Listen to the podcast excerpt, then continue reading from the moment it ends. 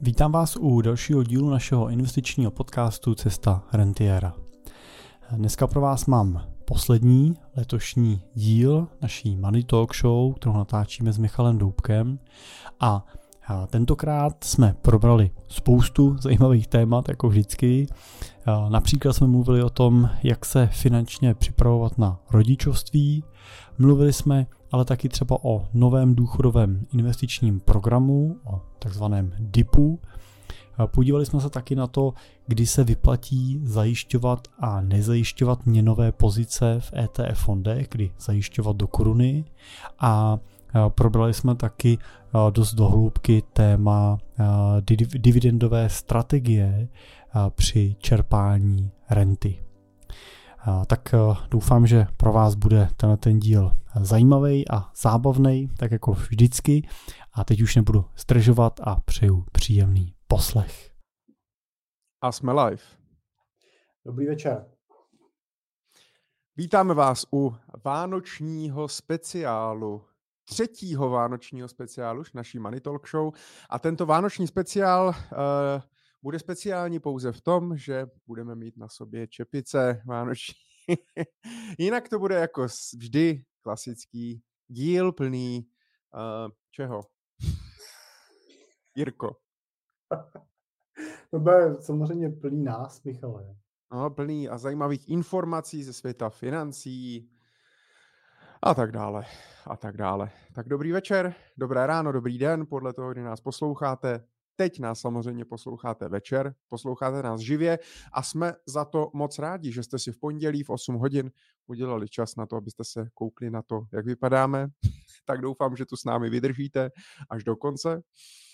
A protože máme poslední epizodu roku 2023 a příště se uvidíme až v roce 2024 a ještě to tak krásně vyšlo, že se uslyšíme již Jirko kdy? Prvního první.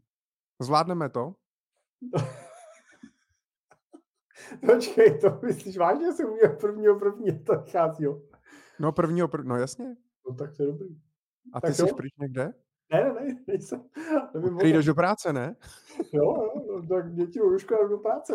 Počkej, ne, ne, počkej, počkej, ale nejdou do školy, mám pocit, nejdou. Já jsem se bavil se sestrou, že je to prodloužený až od třetího. Není to tak, myslím, jo? Až od středy jdou děcka do školy. Uh, tak uvidíme, no. Co... Tak je tam nevez hlavně v úterý. Má, máš... Ty jo, mám určitě poradu v úterý, no tak to, to ještě budu muset přehodnotit teda. Hele a Jirko, my jsme tady řešili, měli jsme minutu a půl spoždění, řešili jsme nějaké technické potíže, protože Jirka se mě trošku sekal a seká se mi stále. A, ale tak já si myslím, že se sekám jenom tobě. Jenom mě. Napište, jestli se vám Jirka seká občas trošku, uh, ať víme, kde je problém. No, to je prostě to technické zázemí. ale, tak po, ale ono je to dobrý. Pokud se sekáš jenom mě, tak je to jedno, já to zvládnu. Blbý je, když by se sekal s ostatním, ale tak to je prostě, protože bez tebe by to prostě není Money Talk Show, jo. Já bych to nějak zvládl, jako ty dvě hodiny tady sám, ale... Počkej, počkej bez mě to není, to je vlastně to můžeme jako rozdělit, ne? Že já budu to money a ty budeš ta show. No tak. to, to mohli takhle doplnit, ne? je, je, je, je to tak. Uh, Petr píše tady dobrý, Jana píše neseká dobrý, takže Jirka se ostatním neseká, takže super. tak doufám, že počkej, a já se nesekám.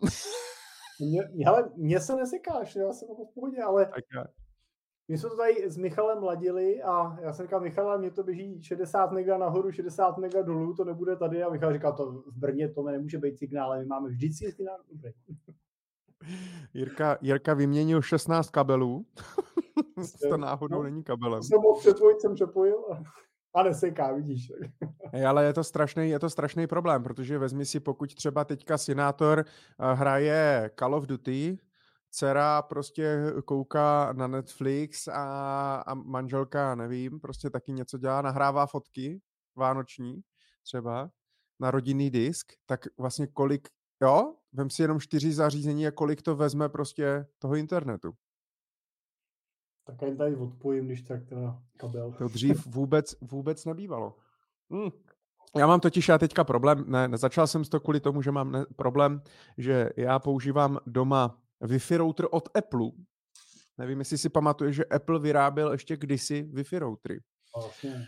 A oni byli hrozně hezký totiž. To byla taková jako bílá, bílá krabička, bylo to vlastně v rozměru Apple TV, jenom byla prostě vyšší, bílá. A mně se to prostě hrozně líbilo, protože mám to prostě vedle, uh, vedle uh, té Apple TV a je to takový jako router, který si prostě rád dal. Čekaj, já ti to tady nazdílím, jestli se mi to podaří. Prosím tě, to mi řekni, a říkal jsi, že vyráběl, má, už nevyrábí, už se nedají koupit? Ne, ne, ne, nedaj, nedaj. Je hledá nějaký to, starý nebo... Ne? To bylo, bylo to jako úložiště, ne? Jo, prodávali ty i jako úložiště, i jako to. Já jsem si teďka, tak mě nejde tady sdílet, protože jsem si restartoval počítač a mám tady všechny. Když ten internet fouká, ale mu to tam neběží. takže, takže uh, dneska se na nic nepodíváme, nicméně Apple Airport Extreme se to jmenovalo. No, ale blbý je, že uh, krom toho, že už to teda nevyrábí, tak už se to ani neaktualizuje a hlavně je to prostě starý. Jo? A když jsem to říkal kolegovi, který teda jako rozumí tady těmhle věcem, se mě hrozně smál, to musíš vyměnit, to prostě, to nemá Wi-Fi 6 a nemá to Mesh Hub, vole, 4.0 a nejnovější prostě tady ty technologie. A říkám, no já mám problém, prostě se mi to líbí, no. a počkej, napadlo tě, že by si tam nechal tu krabičku stát a tu Wi-Fi by si strčil do šuplíku, víš, že by to prostě běželo z něčeho jiného. Já vím, ale akorát, že Wi-Fi by neměla být v šuplíku, že? Protože už musí překonávat tu bariéru toho šuplíku a už to může ztrácet signál prostě. Ale blbý je... je vidět, že bydlíš v bytě a že máš teda spoustu místa. Pač teda, já mám wi po baráku dvě a všechny jsou strčený někde teda vždycky. Jako tam no, byl. tak možná proto se mě sekáš.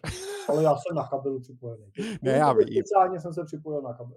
Ne, tak štve mě, že, že prostě nedělají hezký Wi-Fi routery. TP-Link dělá takový bílý, jako podobný. Není to tak hezký.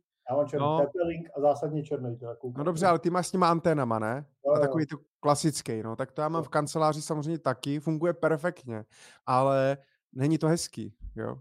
Mm-hmm. Prostě já nevím, proč to, to, mrzí mě to, no. Ale to je ale těžká volba. To je těžká, těžká volba mezi uh, estetičností a funkcionalitou. Já to volím, volím funkcionalitu. No, tak v baráku, když to můžeš mít někde schovaný a hodíš si prostě ty další, ty další, jak se to jmenuje, extendry, prostě do každého patra, do každé místnosti, tak dobrý, mě stačí na ten byt, mě stačí jedna wi ale ať je hezká, no. No to je jedno. Hele, to bychom tady byli. to bychom tady byli dlouho. Tak bylo v Barceloně. Já jsem Nám myslím, že v bytech se vždycky to, já myslím, že v bytech se vždycky připojí k sousedům. Ten soused to tak dělá u tebe. já bych to všem, já bych to, já bych to naopak všem tím wi naopak bych jako zrušil, že? Protože to ti taky ruší signál. no vlastně, no. A tak to jsou vždycky různý, že jo, pak jsou lidi, kteří uh, se snaží jako spát i bez těch uh, zařízení, že jo, Nemí, nemíte u sebe, že jo, kvůli vysílání těch signálů radiových a tak těch vln a tak, tak taky v tom bytě to moc nefunguje, víš, jako, ty můžeš být, ty můžeš být jako uh, Wi-Fi free a soused z každé strany si to tam píchne a, a stejně jsi usvícený jak žárovka. No, ale píše Dušan, tady doporučuji ten TP-Link z vlastní zkušenosti. Funguje, vypadá dobře. No, to je jaký ten bílej, já vím, no, prostě. Ale já jsem teď zjistil, chtěl jsem si koupit na mobil uh, battery pack.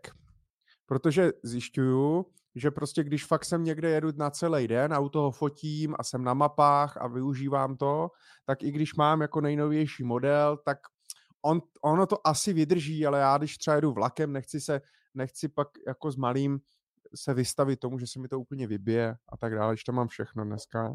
No a Apple zase přestal prodávat ten battery pack. A byl jediný, kdo prostě, který je hezký, hezky sedí, s logem, maličkej, úplně dostačující. Kamarád, co dělá v Apple, tak mě říkal, že pravděpodobně to řešili právě proto, protože ty nový mobily už mají jako lepší výdrž, takže moc se to asi neprodávalo. Nevím. Blbý, když prostě přestanou prodávat něco, co se ti líbí, no. A zkoušel jsi takový to na tom Apple, že můžeš vypnout to uh, nabíjení šetrný, že to nabíjí jenom do 80%, a ti to zvedne kapacitu. To dělá automaticky, ne? V Apple nemusíš nic nastavovat. Ne, když to máš zapnutý, tak ti to nabíjí jenom do 80. A když pak právě takhle někam jedu, tak se to vypíná, aby se to na, na to na, naštípalo až do těch 100%. Hele Jirko, mám tady prosím tě zprávu, uh, uh, že, uh, je, že jsi hůř slyšet. Máš nastavený i ten mikrofon správně, nevypojilo se ti to? Já se podívám. Teda. To dneska teda máme vánoční speciál plný technických potíží. Ty člověče, vypojilo se mi to, hele. tak děkujeme posluchačům, které mě píšou SMS zprávy. tak děkujem. To, je po dvou hodinách teda trpěli. Je to, ano, je to, je to lepší. Takže, takže a jsme live. Vítáme vás u... no, takže tak, prostě. Tak já si nebudu stěžovat. Uh, Jirko, jak bylo v Barceloně? Potkal si tam další nějaký lidi, kteří tě poznávali na ulicích a chtěli se s tebou vyfotit? Ne, v Barceloně už ne. V Praze na letišti ještě, jo. V Praze v autobuse cestou na letadlo ještě, jo, ale v Barceloně už to bylo dobrý. V Barceloně hlavně bylo teplo teda v Barceloně, překvapivě. Jo? No, jako my jsme byli v krátkých rukávech a když jsem eh, přiletěl, tak jsem se tady střihnul půlhodinovou šichtu, než jsem se dostal k baráku přes 30 eh, cm sněhu, tak to bylo jako dobrá aklimatizace, ale... Ale teď je tam 12 stupňů, no tak to je pořád teplo, když tady ráno bylo minus 8. No ale tak máš 8 večer, že jo? Jako, pak když to zapadlo, když zapadlo sluníčko, tak bylo chladnější, nebo když pak uh, to začalo večer foukat, ale přes den bylo krásně. Ale je to... Jak Barcelona teda úžasná, můžu všem doporučit. Samozřejmě Španělsko speciálně na jídlo, takže, uh, takže uh, na, na cokoliv, co si dáte, tak je vždycky dobrý. Byl jsi ve Španělsku, Michale? Uh, na Majorce jsem byl. Počkej, počkej. Na Majorce nebo na Malorce? na Majorce. Nejde mi to přes tu pusu, no, ale prostě je to správně, no. Tak já jsem byl jenom na Malorce teda. No, ale dvě L jako J, no, tak paella, tak paella je taky blbý pro tebe, že, vyslovit, jo, prostě je to palela, že, u palea, prostě, nebo risotto, no. A je to problém. fakt, dal, jsem mě... si, dal jsem si palelu teda. No. Hej, ale fakt se mě sekáš, a to prostě mě to úplně rozčiluje. Já se nesmím na tebe koukat. Já nekoukej na mě, nekoukej na mě. Já sám sobě se nesekám. No, to je, nevím, no. Daniel píše, jestli tohle je show o financích nebo elektrotechnice. Nevím, jestli si Daniel pouštěl eh, předchozí díl, kde jsme se bavili na začátku o mobilech 20 minut. Dobře. Ale tak budeš muset podle mě to, budeš muset podle mě otajnit, že teda naším tajným sponzorem je Apple. Minimálně tvým určitě teda. to jo. Uh, tak jo, tak pojďme, pojďme teda na finanční témata. Nebudeme se tím zdržovat. Pokud nás posloucháte proto, abyste se něco rozvěděli, tak pojďme na to. Jirko, úrokové sazby. Uh, Česká národní banka uh, stále drží úrokové sazby na 7%. Mělo by být poslední zasedání ČNB. Kdy je poslední zasedání? Prosinci. Prosinec. No, a fakt, jo, to, to bych nečekal. Termíny zasedání bankovní rady na rok 2023. Tak. A kdy to máme? Tak problém bude asi u mě, protože se mi to nenačítá. Tak, tak vidíš. Ne, opravdu, já se nesekám. No, anebo je to prostě na ČNB. No, nevím, nevím, eh, kdy přesně ČNB, nás teda zajímá spíš FED, ten je, já myslím, že příští týden, že eh, zase dá FED, tak ten bude asi eh, jako důležitější pro finanční trhy. ČNB asi nepřekvapí před koncem roku. No, jako začínají, že možná sníží. Myslíš si, že to jo, udrží? By, že, no tak to by, to bych opravdu nečekal, ale ne, takže nečekáš snížení až ne, příští rok. Zatím nečekáme, že by snižovali ne, takže žádné makroekonomické ukazatele neukazují na to, že by Česká národní banka měla začít uvolňovat měnovou politiku. Pozor, pozor, to jsou dvě, to jsou dvě otázky. Jestli sníží, anebo jestli by měla. Mít by asi už teda podle mě měla, aspoň my se na to tak díváme, protože když se budeme dívat na uh, tu uh, politiku vlastně centrální banky, tak si vždycky musíme uvědomit, že ona reaguje až se spožděním. To znamená, že když oni udělají změnu, tak plus minus 6 až 12 a kousek měsíců se čeká na to, než se ta změna vlastně projeví v ekonomice. A tam si musíme říct, že ekonomika česká vlastně možná za rok bude potřebovat ty sazby nižší a už by možná za rok potřebovala, aby ta reakce přicházela. A tam máme trošku obavu, tak jak na začátku reagovali s předstihem centrální bankéři, tak teď máme trošku obavu, že už jako reagovat měli, že měli s těma sazbama.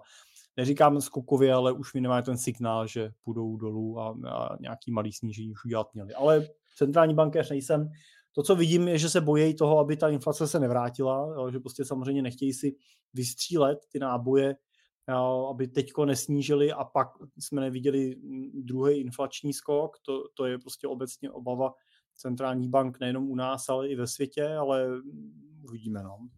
Jo. No, tam je, tam je, a teď mě to vypadlo, co jsem chtěl říct. Jo, že je vlastně, že jsme zase ve specifické situaci, přijde, že opravdu po té poslední finanční krizi, tak všechno je mimo učebnice, že vlastně uh, by měla růst nezaměstnanost, když se samozřejmě jako utahujou kohoutky a, a nějak škrtíme tu ekonomiku, ale vlastně pořád se tak neděje. Že vlastně pořád je rekordně nízká nezaměstnanost, lidi nepřichází o peníze, ono je to dobře, možná tak jako dobrý, tak nebude aspoň žádná krize nebo něco, tak možná to nahradilo tu inflaci, že jsme trošku schudli, ale, ale je to, je to zajímavý, no. Že měli lidé vlastně přicházet podle ekonomických pouček víc o práci, ale stále, eh, stále té práce je hodně a spíš nejsou pracovníci. Možná je to pořád jako doběh uh, té extrémní vlny Eh, peněz, že, která do finančních trhů těch posledních letech ano. A jako oproti třeba těm příručkám si myslím, že se díváme na to, eh, že eh, je vlastně relativně nov, nový ten covid. Že jo? My jsme tady měli období, kdy se pumpovali peníze do ekonomiky na jedné straně a na druhé straně nebylo za co ty peníze utrácet. Že jo? To znamená, ty peníze někde končily, někde se hmm. vlastně hromadily a teď můžeme vidět eh, to, že se do ní vrací. Jo? To, to, že jsme viděli vlastně po covidu eh, vysokou inflaci, to, že jsme tady bojovali s 15%, tak jedním z těch důvodů bylo přesně to, že se ty peníze začaly vracet do ekonomiky, začaly se utrácet, byla extrémně vysoká poptávka versus vlastně nabídky, která byla ještě limitovaná tím, že byly eh, zpomalený výrobní řetězce nebo přerušený výrobní řetězce. A teď vlastně pořád ještě pravděpodobně vidíme ten efekt eh, těchto těch peněz, který pořád ještě do té spotřeby natýkají. Hmm. Ale je dobrý říct, že tohle není nekonečný. Prostě, jo. Ta, tahle vlna prostě nebude ne, nekonečná, někde, uh, někde skončí, protože ty kohoutky těma s vysokýma sazbama se zavřely, to jako je jednoznačný, to vidí, vidíme to napříč světem. Pak samozřejmě, a to je to zase, co teda řeší jako druhou otázku centrální banky, aby právě ty kohoutky nezavřely moc a ten dopad nebyl příliš tvrdý. No, tak to je to jako balancování. Jo. Není jim co závidět, určitě jako není co závidět prostě té role centrálního bankéře, který oni mají samozřejmě víc informací, než máme my, mají ty informace detailnější, než máme my a měli by mít větší vzdělání nebo lepší vzdělání na to, aby ty rozhodnutí dělali, takže asi jako nám nezbývá, než důvěřovat tomu, že ví, co dělají, ale za ty, to jako prachy. Jako za, ty, za ty prachy. My jsme, si ukazovali, my jsme si ukazovali, kolik uh, mají zaměstnanci, kolik mají vlastně uh, členové rady České národní banky. Uh, v průměru je to někde kolem 200-300 tisíc měsíčně, ale to není za stolik když si vezmu, že vlastně to máš ty a děláš prd, jenom vlastně jenom natáčíš podcast, podcasty a chodíš na golf, Přesně. A ještě je tam nevýhoda, že vlastně oni nemůžou investovat do spoustu jako mm. aktiv cených papírů uh, skrz nějaký jakože ovlivnění, střed, střed zájmu a tak dále. Já jsem vlastně měl v podcastu Mojmíra Hampla, bývalého viceguvernéra České národní banky a ten tam byl 10 let a, vlastně nemohl investovat. Koupil si chalupu, koupil si pít, to celý, co jako mohl s těma prachama dělat. Jo.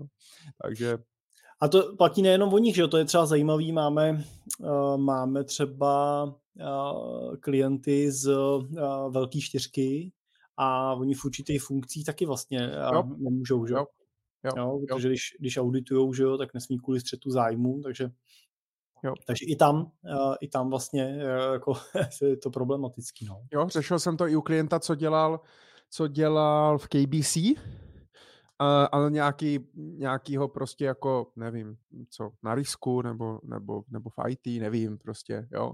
Ale taky tam bylo jakože spoustu cených papírů, že to prostě byl problém. Nebo v ČSOB možná dělal i přímo někde na nějaký pozici a nemohl něco nakupovat. Hmm. Ale tak to je, to je jedno. Já jsem se chtěl, když se vrátíme k těm úrokovým sazbám, protože uh, lidi ani tak si myslím, že nezajímá, jestli Česká národní banka sníží nebo zvýší a kolik vlastně ty sazby jsou, Myslím si, že uh, lidi se na to koukají ze dvou pohledů, když se na to podívám čistě z praktického, obyčejného člověka. A to je úroková sazba na vkladových účtech a úroková sazba na hypotékách. Myslím si, že většinu lidí spíš trápí úroky na hypotékách, než uh, jaká bude sazba na spořicích účtech, ale jsou to jakoby dvě takové věci, které si myslím, že ti lidi vlastně z tohohle pohledu jakoby řeší a co můžou, co jako očekávají, co, co bude, co nebude, snaží se, nějak, snaží se to nějak predikovat. Jo?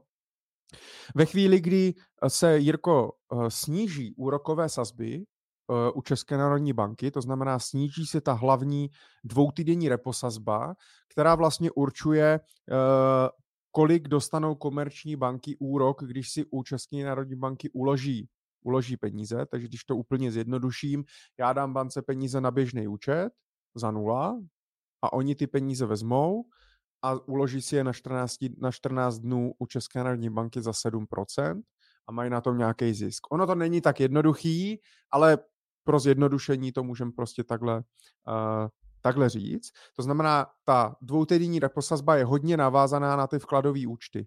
Můžeme očekávat, že pokud sníží úrokovou sazbu uh, Česká národní banka, že se sníží i úroky na vkladových účtech? No určitě. Už teď v podstatě vidíme, že ty banky mají tendenci reagovat na ten budoucí vývoj, to má na budoucí snižování, plus teda samozřejmě reagují ještě i na to, že jim centrální banka ne, neúročí povinné rezervy, které mají u ní uložený, tak už teď můžeme vidět, že některé ty banky prostě úrokové sazby snižují, ty, ty vkladový teda, jo, na, na vkladech jako takových. Jo, konkrétně GNT teď snižovala úrokové sazby, já nevím, ty ty další klasické komerční banky, ale na GNT máme nějaký vklady, tak tam, tam to vidíme. Retailové banky zatím tolik ne. Eh, co, co, co bych řekl, že spíš eh, je jako větší trend, že se snižují postupně ty limity, do kterých úročí ty vklady. Řekl bych, že ten průměr dneska bude někde kolem 500, 500 tisíc. Ty velké banky potom samozřejmě vyhrávají, uh, že úročí třeba jenom do 200 do 200 tisíc do 200 tisíc korun. Na jednu stranu to člověk samozřejmě může se, že jo, záleží, jak se na to díváš. Může to být na jednu stranu pozitivní v tom, že motivují ty lidi prostě tam nedržet tu likviditu a investovat ty peníze. OK. Na druhou stranu, když prostě člověk uh, jenom chce držet nějakou větší rezervu nebo má peníze, já nevím, na nějakou rekonstrukci nebo na auto a prostě nechce zakládat nějaký repofondy nebo nějaký peněžáky a tak dále, chce to mít na spořícím účtu, tak vlastně musí vymýšlet hmm. zakládací účty někde jinde, nemůže to využít u té svý mateřský, mateřský banky. No. To mě prostě trošku... Ty Michal, to platí, to platí u spořáku, ne? Pokud Us, máš, ano, ano, pokud máš termín, tak tam ten problém není. Jo, Ale jo. to, jako někdy mají lidi úplně jiný problémy, jo. Ještě jako z druhé strany, teda kdybych to doplnil, tak eh, ten třeba eh, řešil teď eh, s jedním klientem, který inkasoval v rámci... Předpokládám, prodal firmu za 100 miliard. Mhm. Obvyklý, obvyklý příběh Jiřího Cimpla. Ano. Re- realizoval prostě prodej za jako uh, nějaký stovky milionů korun. A jsme se bavili a on měl prostě rozplánováno, že část uh, zainvestuje do uh, cených papírů, to řešíme. A část, že uh, jsme se domluvili, že si nechá ještě jako volnou velkou část, byla to část vlastně v, v sumě 100 až 200 milionů. A jsme říkali, no a jak to s tím máte v plánu? A teď jsme neřešili, jako co má v plánu s tím potom, tam máme nějakou, jako, uh, nějakou, nějaký kroky s tím nastavený, ale co má v plánu dělat s tou hotovostí, kterou teď třeba počítáme, že si bude držet ještě ještě plus minus půl roku až rok, než si ta situace sedne. A on říkal, no já jsem počítal, že prostě vezmu ty termíňáky a udělám je prostě po těch největších českých bankách, obejdu to a udělám to tam. A jsem to rozpočítal, říkal jsem mu, no to je třeba 10-12 jako bank, teda jako, když to tam dáte a musíte teda, nemůže držet jenom limit pojištění, musí kousek nad něj a na sebe a na partnerku a tak dál a On říkal, no, to, to, už je, to už je jak, sta, jak ty stavebka se dělali vždycky pro celou rodinu. Já, já, jsem říkal, tu jako objedete dva, no to jsem si tak říkal, no říkám, to máte ale skoro na, hlava, na hlavní úvazek, ne, než to objedete, pak když něco potřebujete, tak to budete objíždět znova. A tam přesně jsme řešili zase variantu, variantu nějakou alternativní, aby prostě to nemuselo dojít k tomuhle tomu, že tam třeba zase, jak říkáš, ten repofond, tak se hezky hodí, to je tam prostě to zajištění oproti tomu limitu na pojištění vkladů v klasické bance. Samozřejmě A tak to, to, jsme řeš, to jsme řešili i minule, když se nás právě posluchač ptal ohledně té mámy, jestli si vybavíš. Uh, že vlastně věří, že, že prostě neví, jestli má na portu dát nějaký ty peníze do té investiční rezervy nebo do nějakého toho repofondu, že má strach a že přece jenom banka je banka. Řešili jsme, že vlastně je to zvláštní, že uh, přitom vlastně v bance to riziko je uh, teoreticky vyšší. No, ono nejenom teoreticky, i prakticky je vyšší než vlastně v těch podílových fondech, v těch takzvaných repofondech. Uh, protože prostě bance ty peníze půjčuju a jsem v pozici, v pozici toho věřitele, že jo? Jo. No.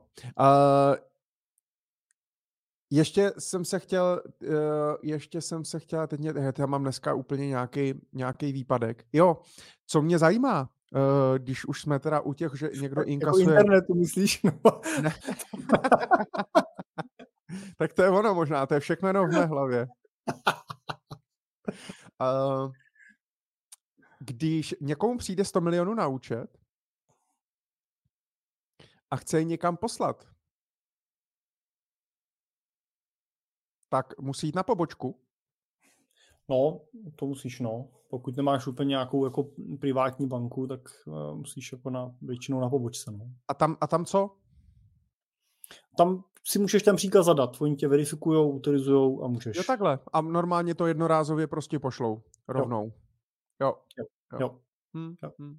Tak to jo, protože že jo, standardně ty limity, ty limity já mám standardně nastavený nějakých, já nevím, 500 tisíc nebo milion, něco takového. Vím, že u ČSOB po telefonu to lze, myslím, až na 3 miliony jednorázově jako verifikovat. Mm. A jinak teda normálně se takhle chodí jako na pobočky. Mm. Mě zajímalo, jak to bude vypadat, až teda nebudou ty pobočky.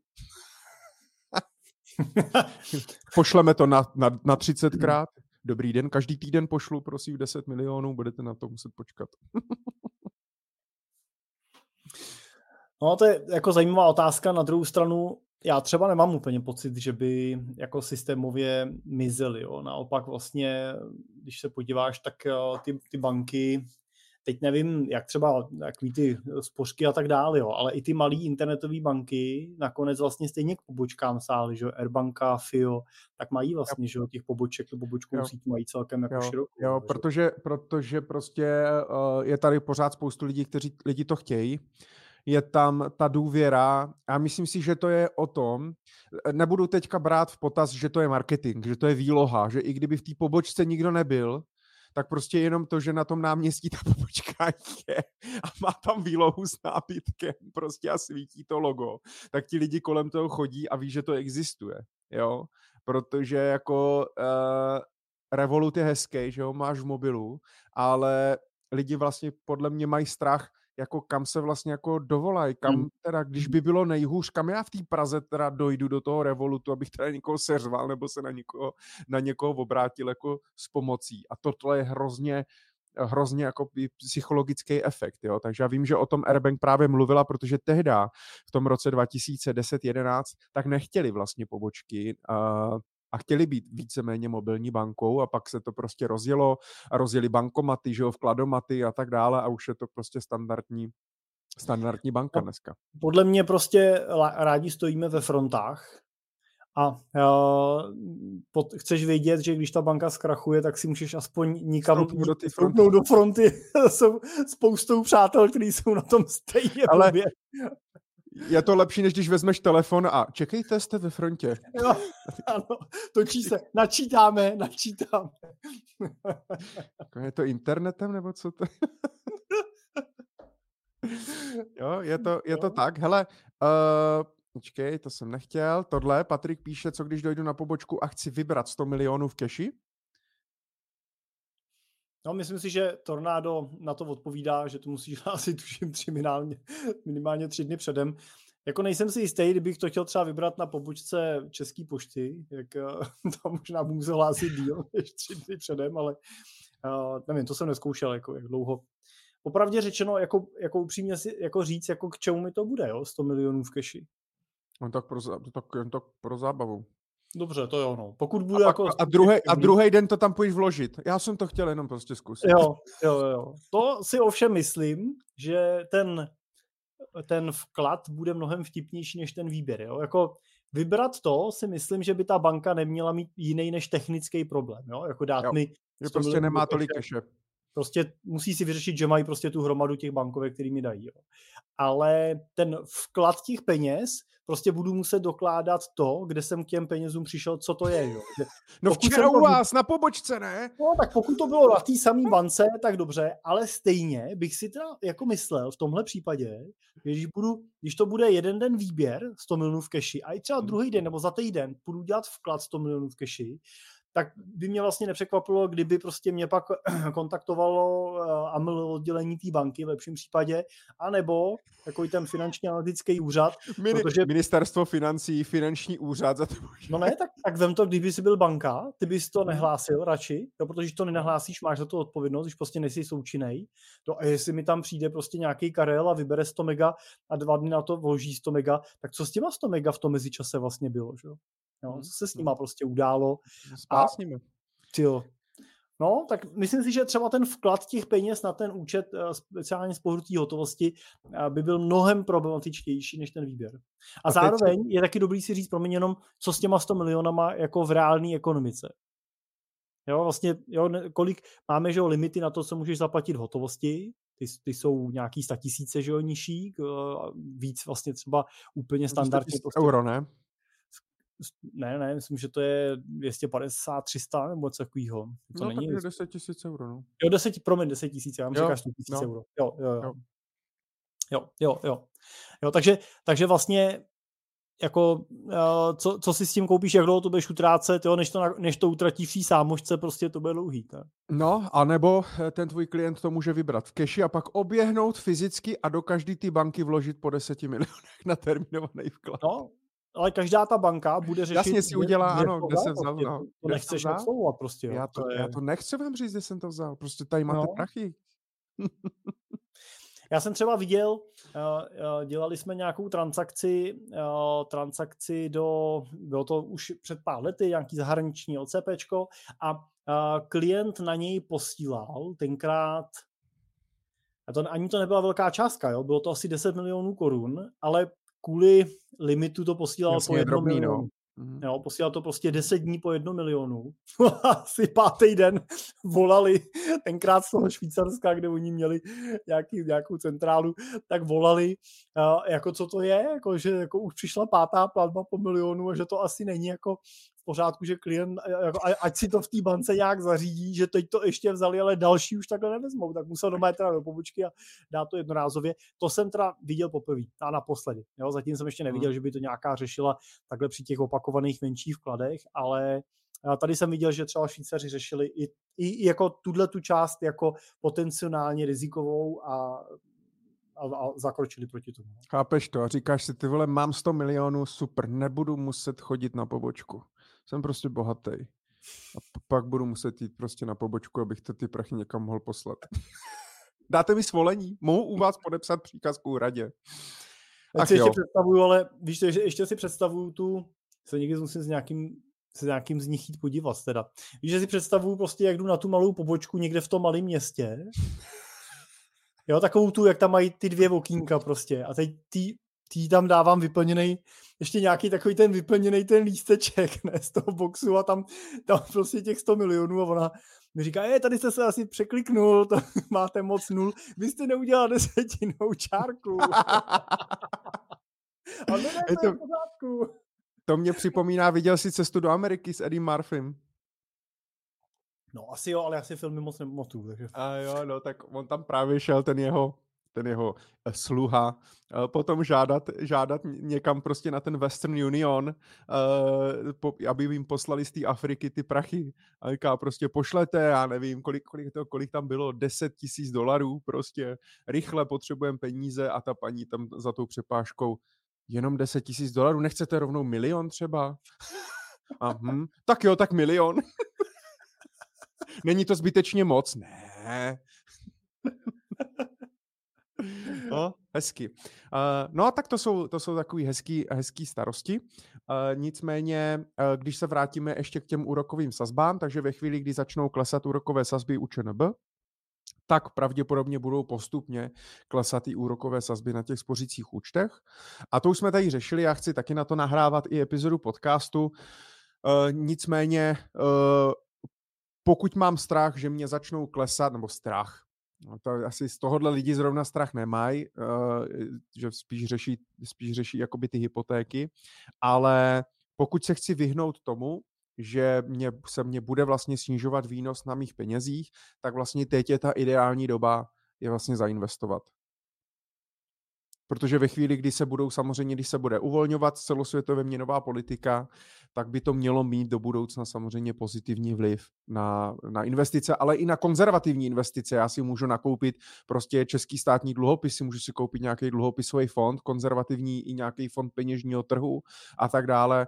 A e, tím si můžu zafixovat nějaký výnos třeba na další prostě rok, dva, tři, podle toho, jestli to jsou krátký nebo dlouhý dluhopisy eh, a podobně, to nebudem za, zabíhat do toho, ale určitě je lepší nedržet teďka všechny peníze prostě v hotovosti, pokud je nebudu potřebovat třeba příští rok. A já bych tady možná jenom v tomto směru varoval uh, trošku před tím, abyste nás nevzali úplně do slova, protože tak. teď by z toho samozřejmě nic, snadno mohlo... Nic, nic, co tady řekneme, samozřejmě není doporučení a nic z toho nedělejte. To my jenom Ale si tak povídáme. To, co Michal říká, by snadno mohlo jako vyplynout vlastně, to, že pokud teď mám peníze, tak je jako správný okamžik je zain, zainvestovat, dát je do dluhopisů nebo do nějakých jako cených papírů, jo, ale... A zítra všichni, všichni půjdou na ty pobočky a v hotovosti vyberou ty peníze. My to vyzkoušeli.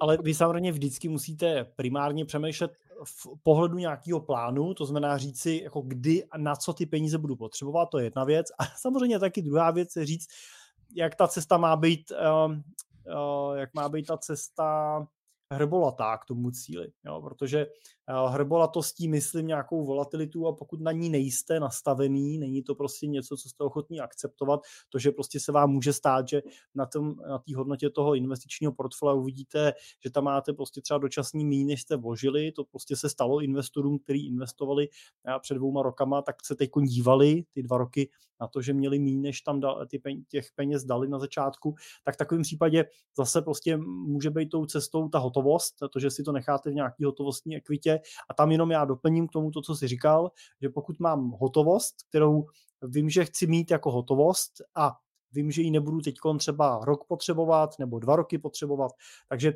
může být uh, i vhodný okamžik na to si fixovat tu úrokovou sazbu na delší dobu, tím, že si třeba uděláte termínovaný vklad na jeden nebo na dva roky.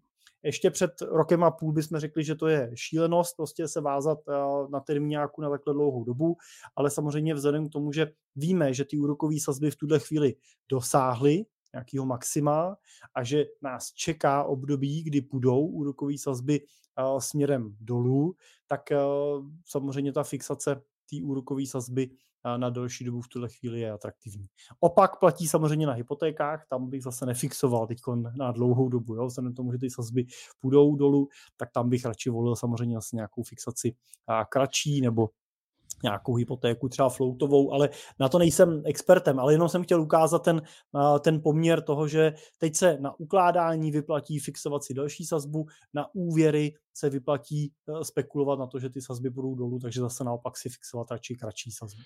Jak je otázka, do jaký míry člověk nad tím má jako e, špekulovat, aby to nepřešpekuloval samozřejmě, ale e, teoreticky, teoreticky, teoreticky máš pravdu. A když se podíváme jenom na ty hypotéky, jo, co, co vlastně udělají, tak uh, jenom jsem chtěl upozornit na to, že když Česká národní banka, že vlastně ta dvoutýdenní reposazba, tak jak je dost navázaná například na repofondy, logicky, eh, nebo na ty vkladové účty v bankách, tak na ty hypotéky to nemá takový tak obrovský přímý vliv. To znamená, pokud Česká národní banka sníží úrokovou sazbu ze 7 na 6, neznamená to, že se o procento sníží sazba na hypotékách. Pořád si samozřejmě ty komerční banky si to řídí podle sebe a hlavně protože se právě jsou tam fixované peníze, tak se vždycky musíme podívat na to, kolik stojí nějaký úrokový sazbapy, to znamená nějaká jako cena peněz, cena peněz v čase. Jo? A když se podíváme, nevím, jestli mě to půjde zase nazdílet,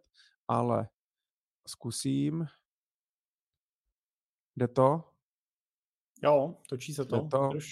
Super. Je to tu. Tak to, jo. Tak eh, tohle je vlastně eh, cena úrokových swapů pětiletých a když se podíváme, tak jsme na úrovni 4, 4, 4%. Tady vidíme nějaký ten vývoj nahoru. Od nějakého poloviny roku 2022 tak vlastně cena peněz v čase klesá, právě proto, že se očekává to snížení těch úrokových sazeb. Ale vzhledem k tomu, že cena peněz, banka si dneska je schopná sehnat peníze na trhu za 4, za 4%, takže takže a ty hypotéky pořád vlastně se drží celkem vysoko. My bychom mohli mít ty uh, úrokové sazby na hypotékách už dneska třeba mnohem, mnohem níž. Uh, těch důvodů tam je samozřejmě víc, ať už, ale největší asi je ta novela o spotřebitelském, uh, zákona o spotřebitelském úvěru, která právě určuje, a kde se, co se řešilo posledních pár měsíců, to předčasné splacení, ten poplatek za předčasné splacení hypoték uh, a tak dále. A ty banky se samozřejmě tady tímhle trošičku, trošičku brání a bojí pak nějakých jako velkých refinancování a útěků uh, a tak dále, tak jenom jsem tím chtěl spíš říct, aby člověk jako neočekával, hele, s hypotékou počkám ještě půl roku, za půl roku prostě si budem půjčovat ne za pět a půl, ale za čtyři, za čtyři a půl, protože prostě Česká národní banka bude snižovat sazby. Tak to tak s velkou pravděpodobností uh, nebude a na to bych nespekuloval. Ale jinak si samozřejmě měl uh, pravdu, můžou se dneska fixovat, dejme tomu na tři až pět let. Na druhou stranu pořád uh, ta, tak jak se řešil ten poplatek za to předčasné splacení, tak uh, vlastně bude, nebude, uh, nebude retroaktivní, takže u těch původních, původních smluv pravděpodobně budeme dál moc odejít za administrativní poplatek tisíc korun.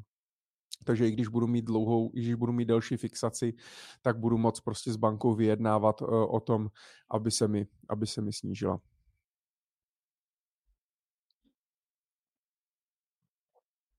Souhlasíš s tím? Souhlasím. Uh, Mám možná jeden takový komentář, ještě už teď ne k úrokovým sazbám, ale uh, ty si uh, na začátku, jsme se bavili vlastně o tom, jak uh, těch, ta nezaměstnanost vlastně neklesá, když ty úrokové hmm. sazby jdou nahoru. Já jsem byl teď na akci jedný a byl tam právě můj Hampel a mluvil tam o zajímavém takovým fenoménu a to je, tady nás dílím, Tak. hmm. Mluvil tam o tom, že nám tohle konkrétně, tohle konkrétně platí pro Českou republiku, takže od roku 2008 pracujeme systematicky méně, že v roce 2008 jsme pracovali 42 hodin nebo 41,5 hodiny měsíčně, teď jsme už pod 39,5 hodinama, někde kousek na 39 hodinama v průměru týdně, a to, co bylo zajímavé, tam on ukazoval jako fenomén, je vlastně uh, to, že uh, ty odpracované hodiny skokově klesly v covidu a že se to nevrátilo zpátky. Jo? Že vlastně hmm. nejenom, že se napumpovalo do ekonomiky mnohem víc peněz, ale ještě jsme vlastně začali jako méně pracovat, než jsme pracovali. A přesto se nám to nikde jako nepromítá zatím. Jo? Přesto prostě ten, uh, ten efekt toho, že bychom měli teda míň pracujeme, tak bychom vlastně měli míň vydělávat, ale my míň pracujeme, pořád nám vlastně teď rostou platy, že? i inflace vytlačila platy zase zase vejš a pořád se vlastně jako nedostanu, nedostavuje žádný efekt jako zpomalení vlastně té ekonomiky. Jo. Když firmy víc platějí a zaměstnanci méně pracují, no tak asi nám jako nestoupá úplně, nebo v covidu nám asi nestoupla ta efektivita práce takovým způsobem. Michal, jsem v tom potíhal vás, to jsem Já mám totiž chlupatou nějakou, ty máš nějakou klimatizovanou. tak, uh, tak vlastně to můžeme jako říct, že je zajímavý, tohle pro mě samotného je vlastně po těch 20 letech v ekonomice hrozně jako zajímavý fenomen, na který jsem sám zvědavý. Jo. A tady, kdybych hmm. mohl mít jako kukátko, tak jsem bych se jako chtěl kouknout zpětně do, nebo podívat se do budoucnosti a podívat se zpátky a říct si dobře, za pět let od teďka, jak budeme hodnotit tenhle okamžik. Jo, bude to tak, že si budeme říkat, no teď to bylo jasný, ne, nezaměstnanost na minimech, prostě inflace jela nahoru, jo, ne, eh, efektivita práce nerostla, na mzdy se tlačilo a přirozeně se stalo tohle. A to, co je to přirozeně se stalo, tak bude určitě zajímavý jako sledovat eh, v těch dalších eh, měsících, letech uvidíme, eh, jak rychle vlastně budeme čekat na nějaký efekt, jako když se nám to dostaví. Hele, blbý je, že to je zase průměr, takže 20 letí nepracují vůbec a 50 letí dělají 16. A tak to prostě, tak to je. No tak sem jsme se chtěli dostat, ne? Přece, aby jsme pracovali míň. Jo, já jako proti tomu v principu samozřejmě nic nemám. Já jo, jsou lidi jako zamě... všichni. No, jak, jako, Do jako práce bych hnal všechny. Jako zaměstnanec proti tomu v principu nic nemám. Jako zaměstnavatel samozřejmě ten pohled je asi jiný. Na druhou stranu, na druhou stranu ono kolikrát zjistíš. já, že... úplně, já úplně se si představil, jak jsi v té kuchyňce u vás. A teď se přepneš jako zaměstnanec. Jo, vole, jsou to prostě, hej, musíme navýšit ty, určitě založíme odbory dětská, musíme na tom našeho šéfa. A pak odejdeš a přepneš se na CEO nebo majitele firmy, přijdeš do té kuchyňky. musíme vám to ale žádným mzdy zvyšovat nebudem. Byl u mě zaměstnanec Jirka. tak jsem ho vyhodil ten, ten šel. Mě to mě bavilo. Ale tak je, je pravda, že zjistíš samozřejmě, že a, ta produktivita práce není přímo úměrná odpracovanému času. Jo, prostě hmm. můžeš mít člověka, co se bude tvářit celý týden ex, extrémně zaměstnaný a nevyplodí vůbec nic a můžeš mít člověka, který, a, který pracuje a, pět hodin denně nebo dvě hodiny denně a vyprodukuje toho a, tolik, co člověk na full time. Jo. Tak to tak samozřejmě jako je, ale ne, nemyslím si, že to platí v tom jako průměru prostě, jo. tam prostě si ale myslím, my... že ale doufám, že to bude jakoby větší trend, eh, ta flexibilita vlastně těch pracovních úvazků a možná i toho zákonníku práce, aby opravdu ti zaměstnanci prostě mohli pracovat víc efektivněji nebo byli i k tomu třeba vedení, jo? protože je otázka, jestli vlastně dneska, ona přece jenom ta psychická práce je trošku složitější než ta fyzická, jako v té celkové nějaký únavě, že z té fyzický jsi schopný se jako vyspat, ty fyzický si myslím, že zvládneš mnohem víc, eh, než prostě ty psychický. A zase jako být třeba 9, 10, 11 hodin denně se jako soustředit na něco plně a být efektivní a něco vyprodukovat, je podle mě hrozně složitý. Takže by se mi líbilo, kdyby víc ty firmy opravdu dbali na to, hele, potřeba udělat prostě toto, toto, toto, takový je úkol, tohle musíme nějak udělat. Jestli to stihneš za hodinu, za pět nebo za deset, tak není mi to úplně jedno, ale, ale prostě pak si s tím časem můžeš dělat jako co, co chceš. Jo.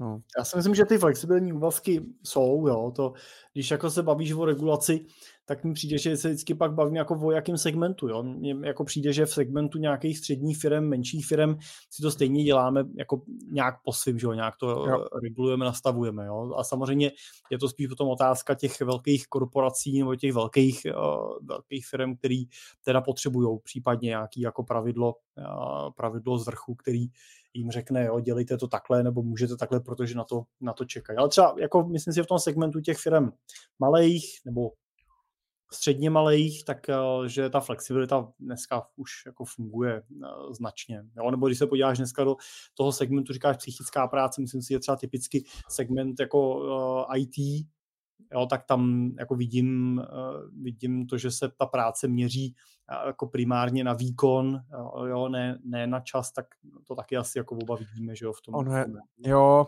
jo, ale je to těž, těžký tohle komentovat, protože vlastně žijeme v nějaký bublině svojí, jo, to je prostě, tak pohybujeme se nějak, jako v, nějak, v nějaký bublině, ty se pohybuješ v bublině lidí, který prostě nemusí pracovat, nemusí nic dělat, prodávají firmy za miliardy a tak dále, a to je tvůj svět a takhle máš představu pak, že vlastně jako vypadá, vypadá svět, přitom je to prostě jsou to jako, já nevím, setiny procenta prostě jako lidí.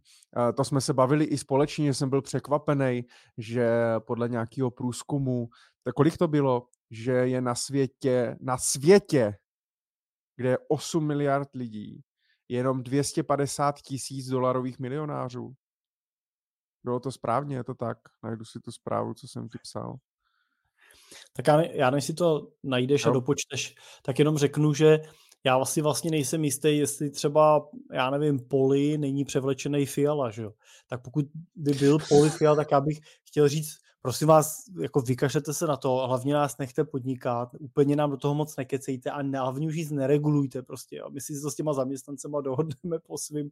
Nepotřebuje, aby nám někdo říkal, jestli musí mít člověk na DPP nárok na dovolenou prostě a podobný prostě jako ptákoviny. Jo. Já mm. si myslím, že čím méně nám do toho prostě budou z vrchu kecat, jako tím víc to bude fungovat a ať nám radši prostě jako poskytne stát tu platformu. A teď nekritizuju žádnou politickou garnituru, jo, ne, ne, nechci se dotknout nikoho, jsem si vzal tady jenom po, po, Poliho a Petra Fialu, ale, uh, ale to se týká všech. Myslím, že jsme přišli o jednoho posluchače. jo. Ne, v tom máš pravdu, no, tak čím více, čím více to já taky nechci samozřejmě jako... tak pro, promiň, Petře.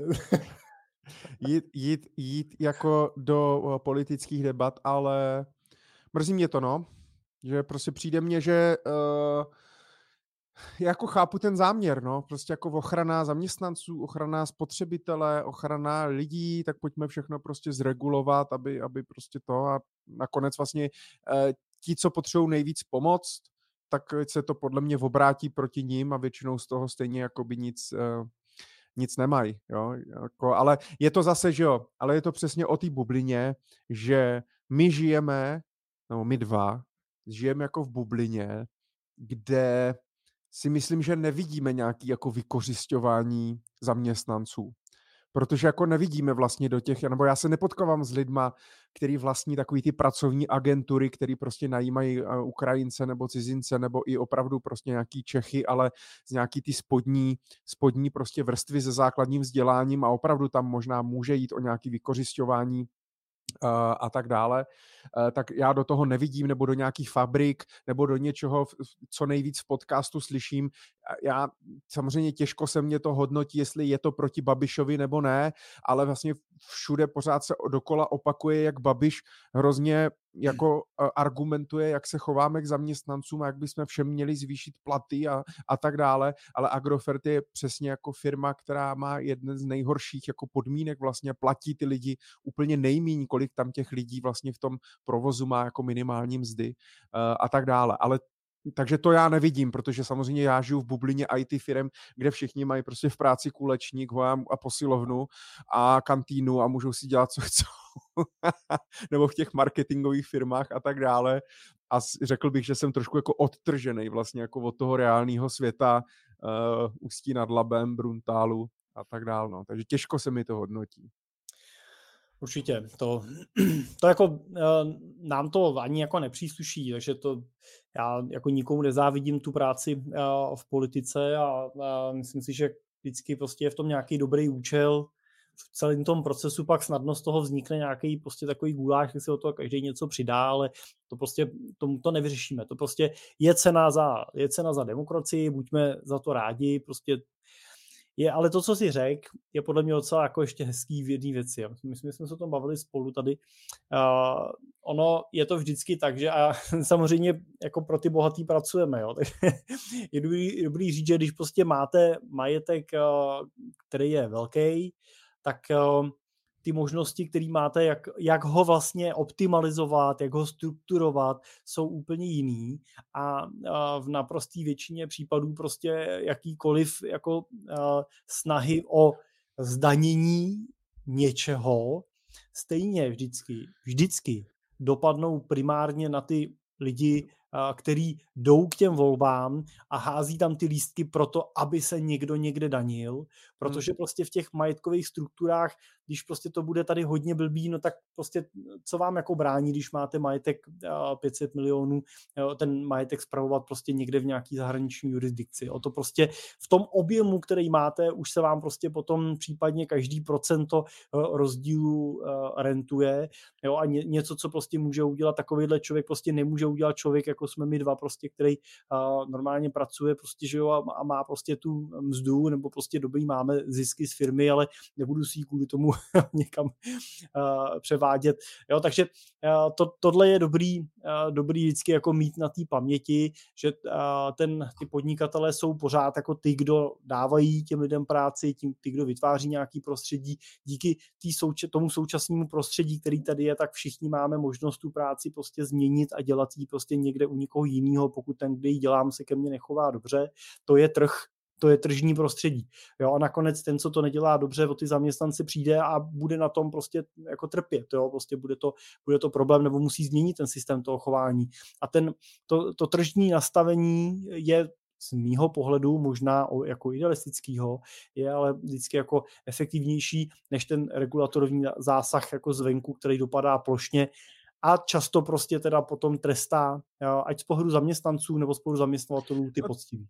No ty, a ty, co to nejvíc, prostě to je jak třeba s těma dohodama, jo? Když si je prostě nakousl. Těžko říct, jak to vlastně v reálu bude vypadat, jo? Ale zase je to to stejný, no tak prostě ty firmy ty dohody prostě nebudou dělat. Buď budeš dělat prostě na švárca, nebo na černo, nebo na skladanou prostě. Nějak ta firma to zefektivní, upraví, sežene to jinak, udělá to jinak, prostě přidá to stávajícím zaměstnancím, co já vím. A, a, a nakonec vlastně jako těm, co se měl nejvíc pomoct, tak ti nakonec třeba nebudou mít vůbec žádnou práci, protože je nikdo na tu dohodu nebude chtít vzít a vím, že to je extrém, jo, ale e, je to přesně, přesně ta ukázka, no, tak já jsem taky, tak já jsem v tomhle jako liberál, ale uh, je, důležitý je uh, v té liberálnosti ne jako říct, hele, dělejte si, co chcete, nám je to jedno, ale ty lidi vést k tomu a učit je, jak s tou svobodou pracovat. A že zatím stojí ta zodpovědnost a že je to na nich. Hele, jsme tady, kdyby bylo nejhůř, tak prostě jsme tady, ale je, je, my vás nebudeme prostě srát, je to, je to prostě, je, je to na vás a nemusíte mít strach, kdyby bylo nejhůř, jsme tady. Tak, jak to vlastně funguje v rodině, nebo mělo by s těma dětma, že jo. Ale tady máš kompetenci, je to tvůj život, ty se rozhodni, kdyby něco, my jsme prostě tady, ale je, teď je, to, teď je to na tobě a musíme jim dát tu kompetenci.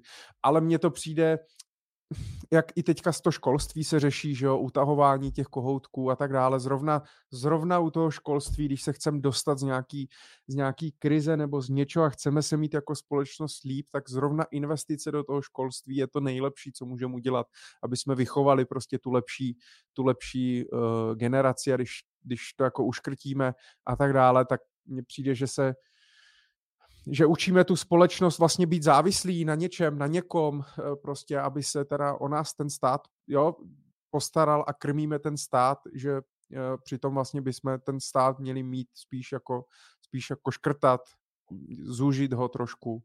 A, a tak, no a to je samozřejmě debata i proto, že lidi mají pocit, že vlastně stát je proti lidem, přitom stát jsme my a on by, ono by tam by neměl být vlastně nějaký jako rozpor stát versus lid. Jo, nebo co já tak občas jako mám ten pocit z nějakých těch diskuzí nebo z nějakých protestů a tak dále, co jsou ta vláda, ten stát, to jsou prostě stáci hrabe pro sebe. Proč tam je? Proč tam je jako by to, že jdou proti sobě? Toto já třeba nerozumím, no. To, tohle je mě líto, ale To jsou věci, které nevyřešíme. Jsme si museli, museli udělat případně teda uh, uh, politickou show, když tak. Politi- Ale to nechám. První pondělí v měsíci budeme dělat Money Talk Show a druhý... Jo, druho, pak, pak druhý pondělí bude politická, třetí o elektrote, elektronice a elektrotechnice. Tak a myslím, že čtvrtou můžeme dělat nějakou náboženskou a můžeme to rovnou... pak si uděláme ten, pak si uděláme uh, ten Hero Hero nebo něco, Patreon a, a bude to. tak.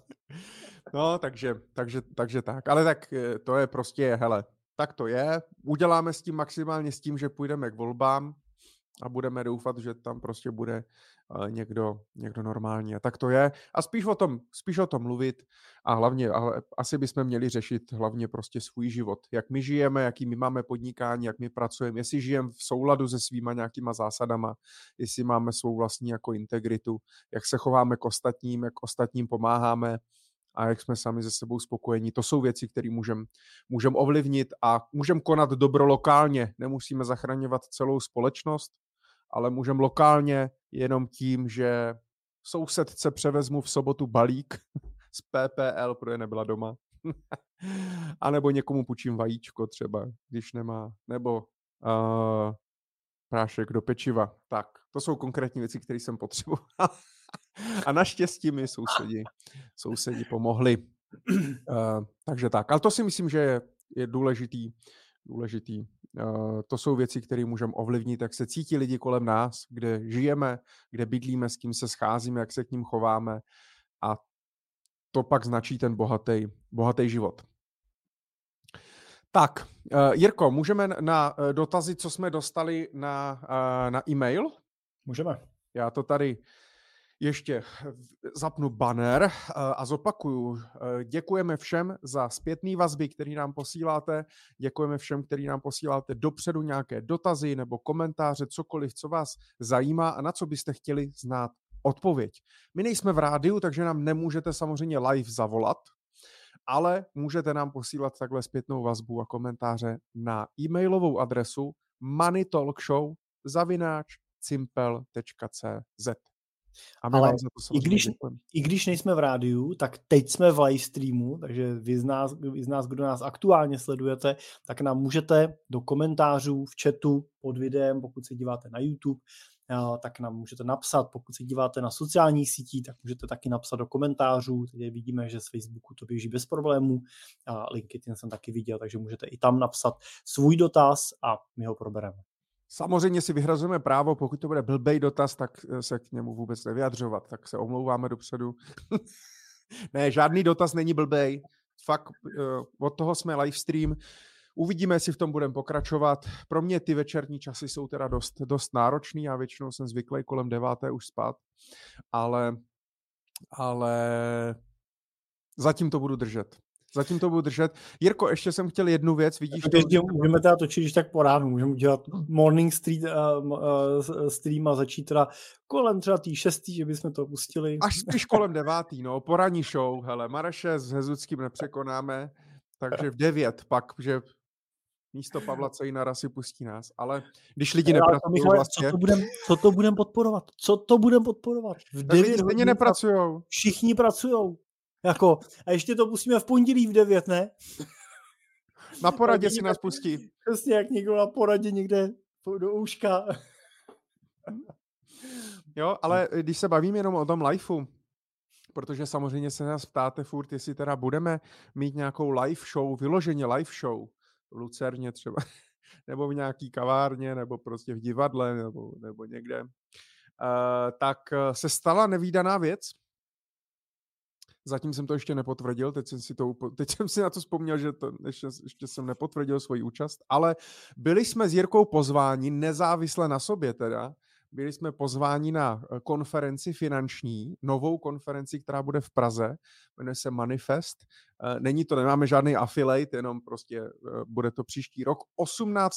dubna to se zrovna trefili na moje narozeniny, proto jsem ještě nepotvrdil, nepotvrdil účast, protože nevím, jestli náhodou nebudu někde v zahraničí, ale eh, pozvali si nás s Jirkou, ne sami teda, měl by tam být s náma v panelové diskuzi i Finfluencer Ondřej Koběrský a Petr Mára. Tak to budeme mít zajímavou dvojku. No ale budeme, Jirko, teda live, budeme mít vlastně takovou Money Talk Show live panelovou diskuzi na konferenci v Praze. To je dobrý, že? Jestli to nebude klukům vadit, teda, že bychom to... Že by Petrovi Márovi. Nekecejte nám do toho, jsme. Money Talk Show. Každopádně přijďte, je to fajn. Určitě no ale tak já vůbec nevím, ale jestli se dají, ona se asi nedá ještě ani koupit lístky, nic, neviděl, ne, ani nemyslím, že to nemá žádný webový stránky, nevím. Uh, tak to když tak vám pak třeba dáme, dáme vědět nějaký další show, až to budeme mít vědět. A ty si potvrdil účast teda. Já jsem potvrdil. Hej, tak to já musím taky, ještě když mám narozeniny, tak to já, tak, tak to musím. Tak jo. Tak je, to. Takže nebude to v Lucerně, bude to uh, v konferenčním sálu, to v Kubexu to je? Kubexu je to, no. Kubexu. Jo, tak to bude, tak to bude zajímavé. Tak tam nás můžete potkat, tam nás můžete potkat live, taky abych možná mohl nějaký volný, volný lístky, že? Pro naše posluchače sehnat. Pro našich 30 loajálních posluchačů. Já doufám, že jste neozve všech tři tisíce posluchačů, co nás pak poslouchají v podcastu. Tolik lístků asi tam není. Nebo ani tam není tolik míst ale pokud by nás chtěl někdo vidět live, tak je to příležitost. Už Určitě. z toho začínám být nervózní, jenom jako to mluvím. no, to bude zajímavý. Tak pojďme na ty dotazy. Jsi připraven? Ano. Tak jo. Píše nám František. František P. Děkujeme za dotaz. Uh, dovoluji si vám zaslat dotaz, uh, který by mohl být i námětem na některý z našich podcastů. Bylo to teda Eh, vážený pane Cimpele, takže to bylo tobě. Oni všichni píšou tobě totiž, ale to je logický, když je to na zavináč mám doménu tam, no. Zavináč Cimpel, tak... Všechny cesty vedou k Cimplům. Já eh, to budu upravovat teda. Píšte, jak chcete, já vždycky tam budu upravovat. Dobrý den, vážený pane Michale, to budu přepisovat, si měl radost. ne, dobrý. Uh, tak pojďme, pojďme, ten, pojďme ten dotaz. Dovoluji si vám zaslat dotaz. Uh, již více než 15 let si posílám peníze na penzijní spoření, plus dostávám příspěvek od zaměstnavatele. Poslední dva roky doplňková dynamická varianta a aktuálně mám na účtu téměř 1 milion korun. Gratulujeme. V souvislosti se změnami u penzijního spoření kterou začne, které začnou platit od ledna 2024, nyní řeším, zda toto spoření nevypovědět a vybranou částku vložit do svého ETF portfolia jako DIP, dlouhodobý investiční produkt, o tom se budeme bavit ještě, kde je vyšší zhodnocení a nižší poplatky a využívat daňový odpočet. Současně ještě do konce roku, abych ho mohl případně vybrat již po pěti letech, nikoli až po deseti letech, jak je v tom novém návrhu, založit nové doplňkové penzijní spoření, kam bych si posílal pouze 1700 korun, abych získal maximální státní příspěvek a nechal si tam posílat příspěvek od zaměstnavatele. Snad je to srozumitelné. Prosím, jaký názor máte na toto řešení. Děkuji a s pozdravem František P. Tak. Psal tam, psal tam kolik je mu let, prosím tě? No to tam právě nepsal, no. Z toho mi přišlo, že mu je přes 60 let, protože psal o těch, o těch pěti letech místo deseti. Hmm. Na druhou stranu... Nebo mu může být 55, no ale pokud ho má 15 let, má tam přes milion, ještě má příspěvek zaměstnavatele, těžko říct. No, tak 20 mu nebude asi.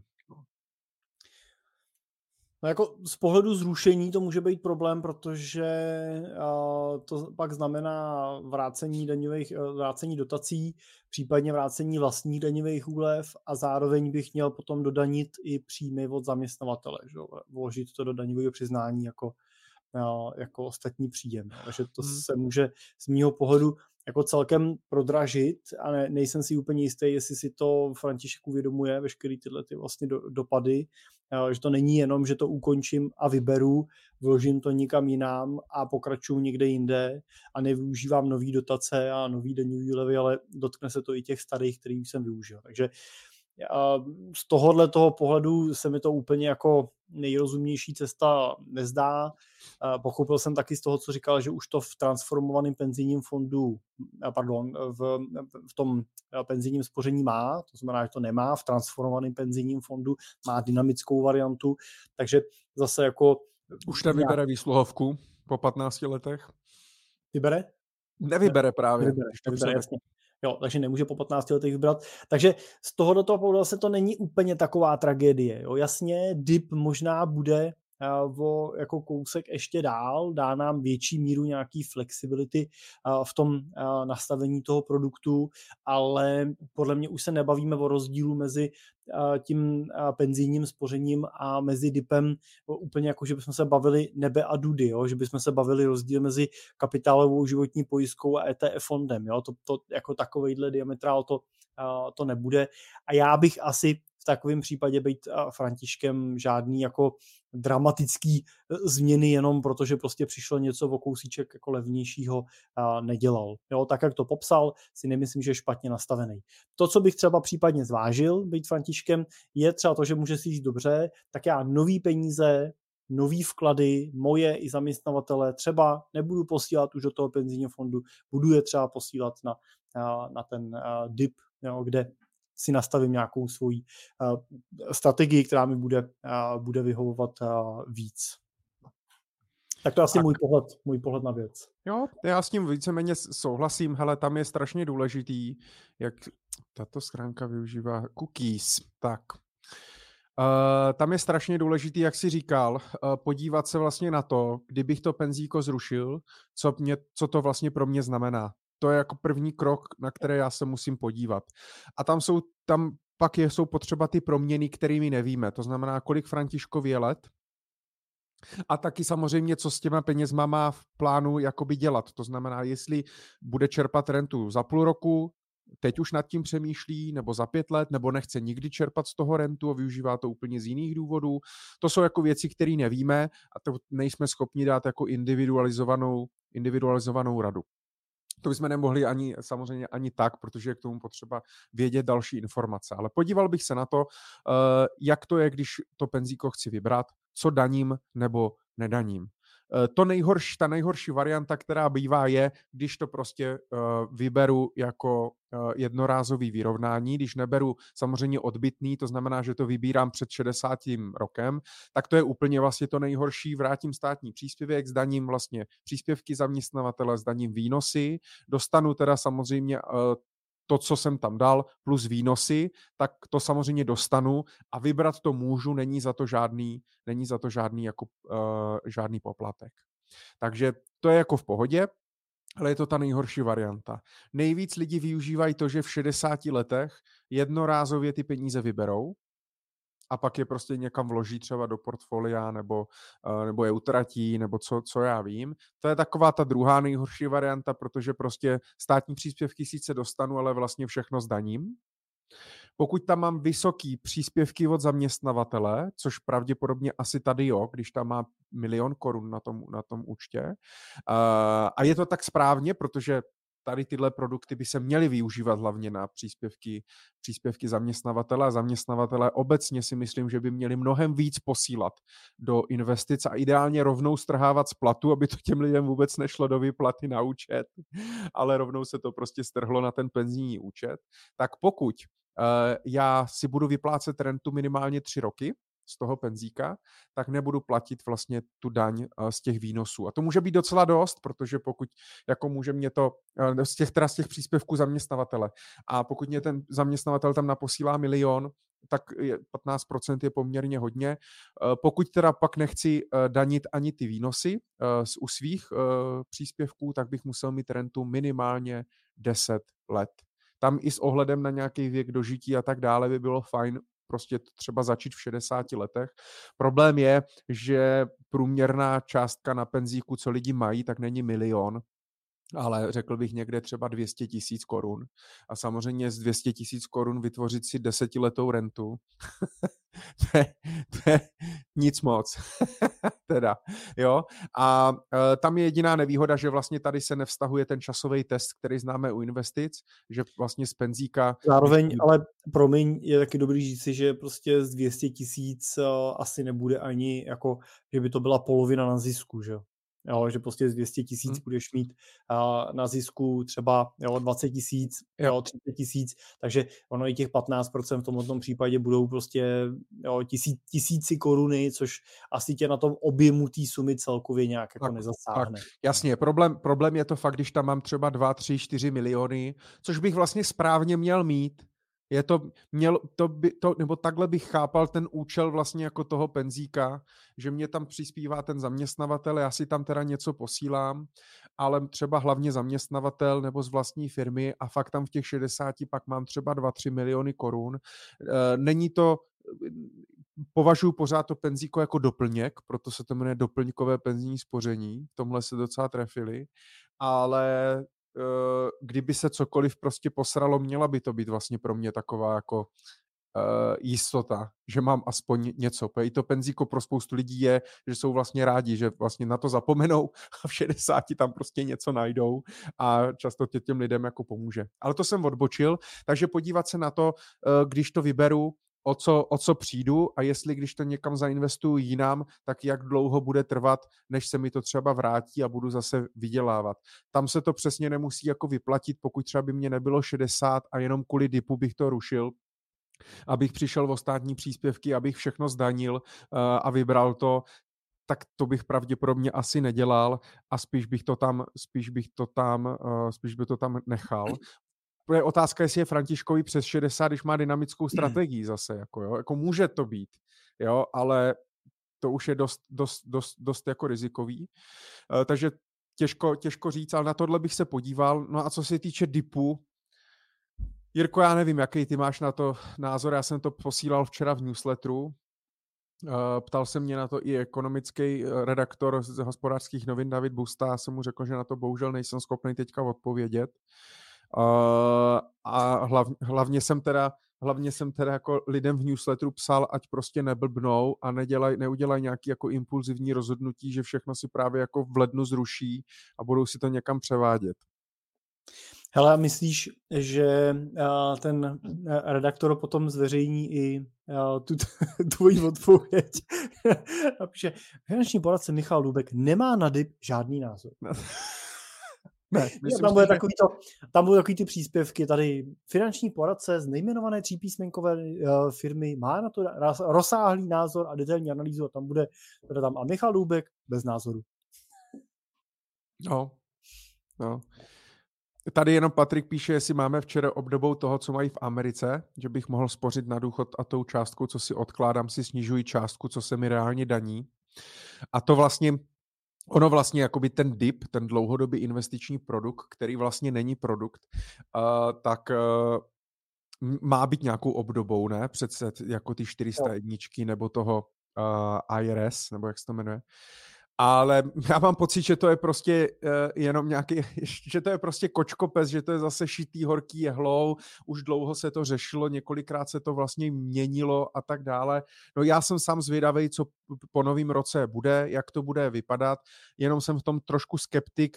Eh, třeba pro lidi, kteří tomu rozumí, uh, a investují si sami, tak to samozřejmě může být, uh, může být fajn, protože pokud já si budu moct třeba uh, koupit ETF na MSCI World a to si dát do DIPu, a prostě si tam posílat peníze z vlastní firmy nebo příspěvek zaměstnavatele plus svoje peníze, který si krát, jakoby snižují daňový základ už od jedné koruny, což je rozdíl oproti penzíku, tak to samozřejmě bude super, protože nic levnějšího jako udělat nemůžu. Blbý je, že se bojím trošku, že prostě armáda finančních zprostředkovatelů se rozjede, mají nový produkt nebo novou variantu, kam posílat peníze a já jenže v tom DIPu můžu mít i prostě fond s nákladovostí 3%, nějaký fond fondů, nebo prostě nějaký program spořící, nebo něco zase nějaký jako hybrid. Ještě tam vlastně, když to bude prodávat někdo, tak si tam dá nějaký vstupní poplatek, protože jsou to prostě klasické investice, které můžu prodávat. A teď v médiích toho bude hrozně moc, využijte deep, daňový úlevy a tak dále, zaměstnavatelé budou bombardováni a lidi budou různě převádět peníze, zakládat nové produkty, platit nové poplatky Uh, a tak dále. Tak toho já jediný se prostě bojím a v tomhle jsem jako skeptický, že se to úplně jako zvrhne. Uh, takže ale proto jsem mu psal, že na to nemám zatím názor, protože se mě ptal, jak to s klienty jako budu řešit a já budu prostě čekat. Protože i příspěvek zaměstnavatele, eh, třeba z vlastní firmy, já můžu poslat jednorázově za celý rok, takže já ho můžu poslat až v prosinci, takže mám jako 12 měsíců na to si počkat, kam ty peníze teda pošlu, jestli do DIPu, do penzíka, do životky uh, nebo kam.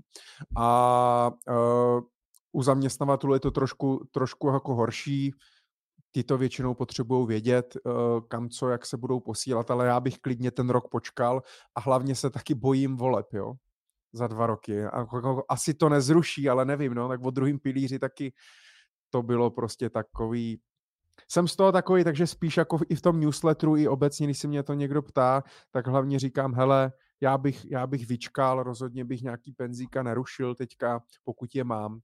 A e, i s tím zakládáním nějakého dipu rychle něco někam bych asi počkal.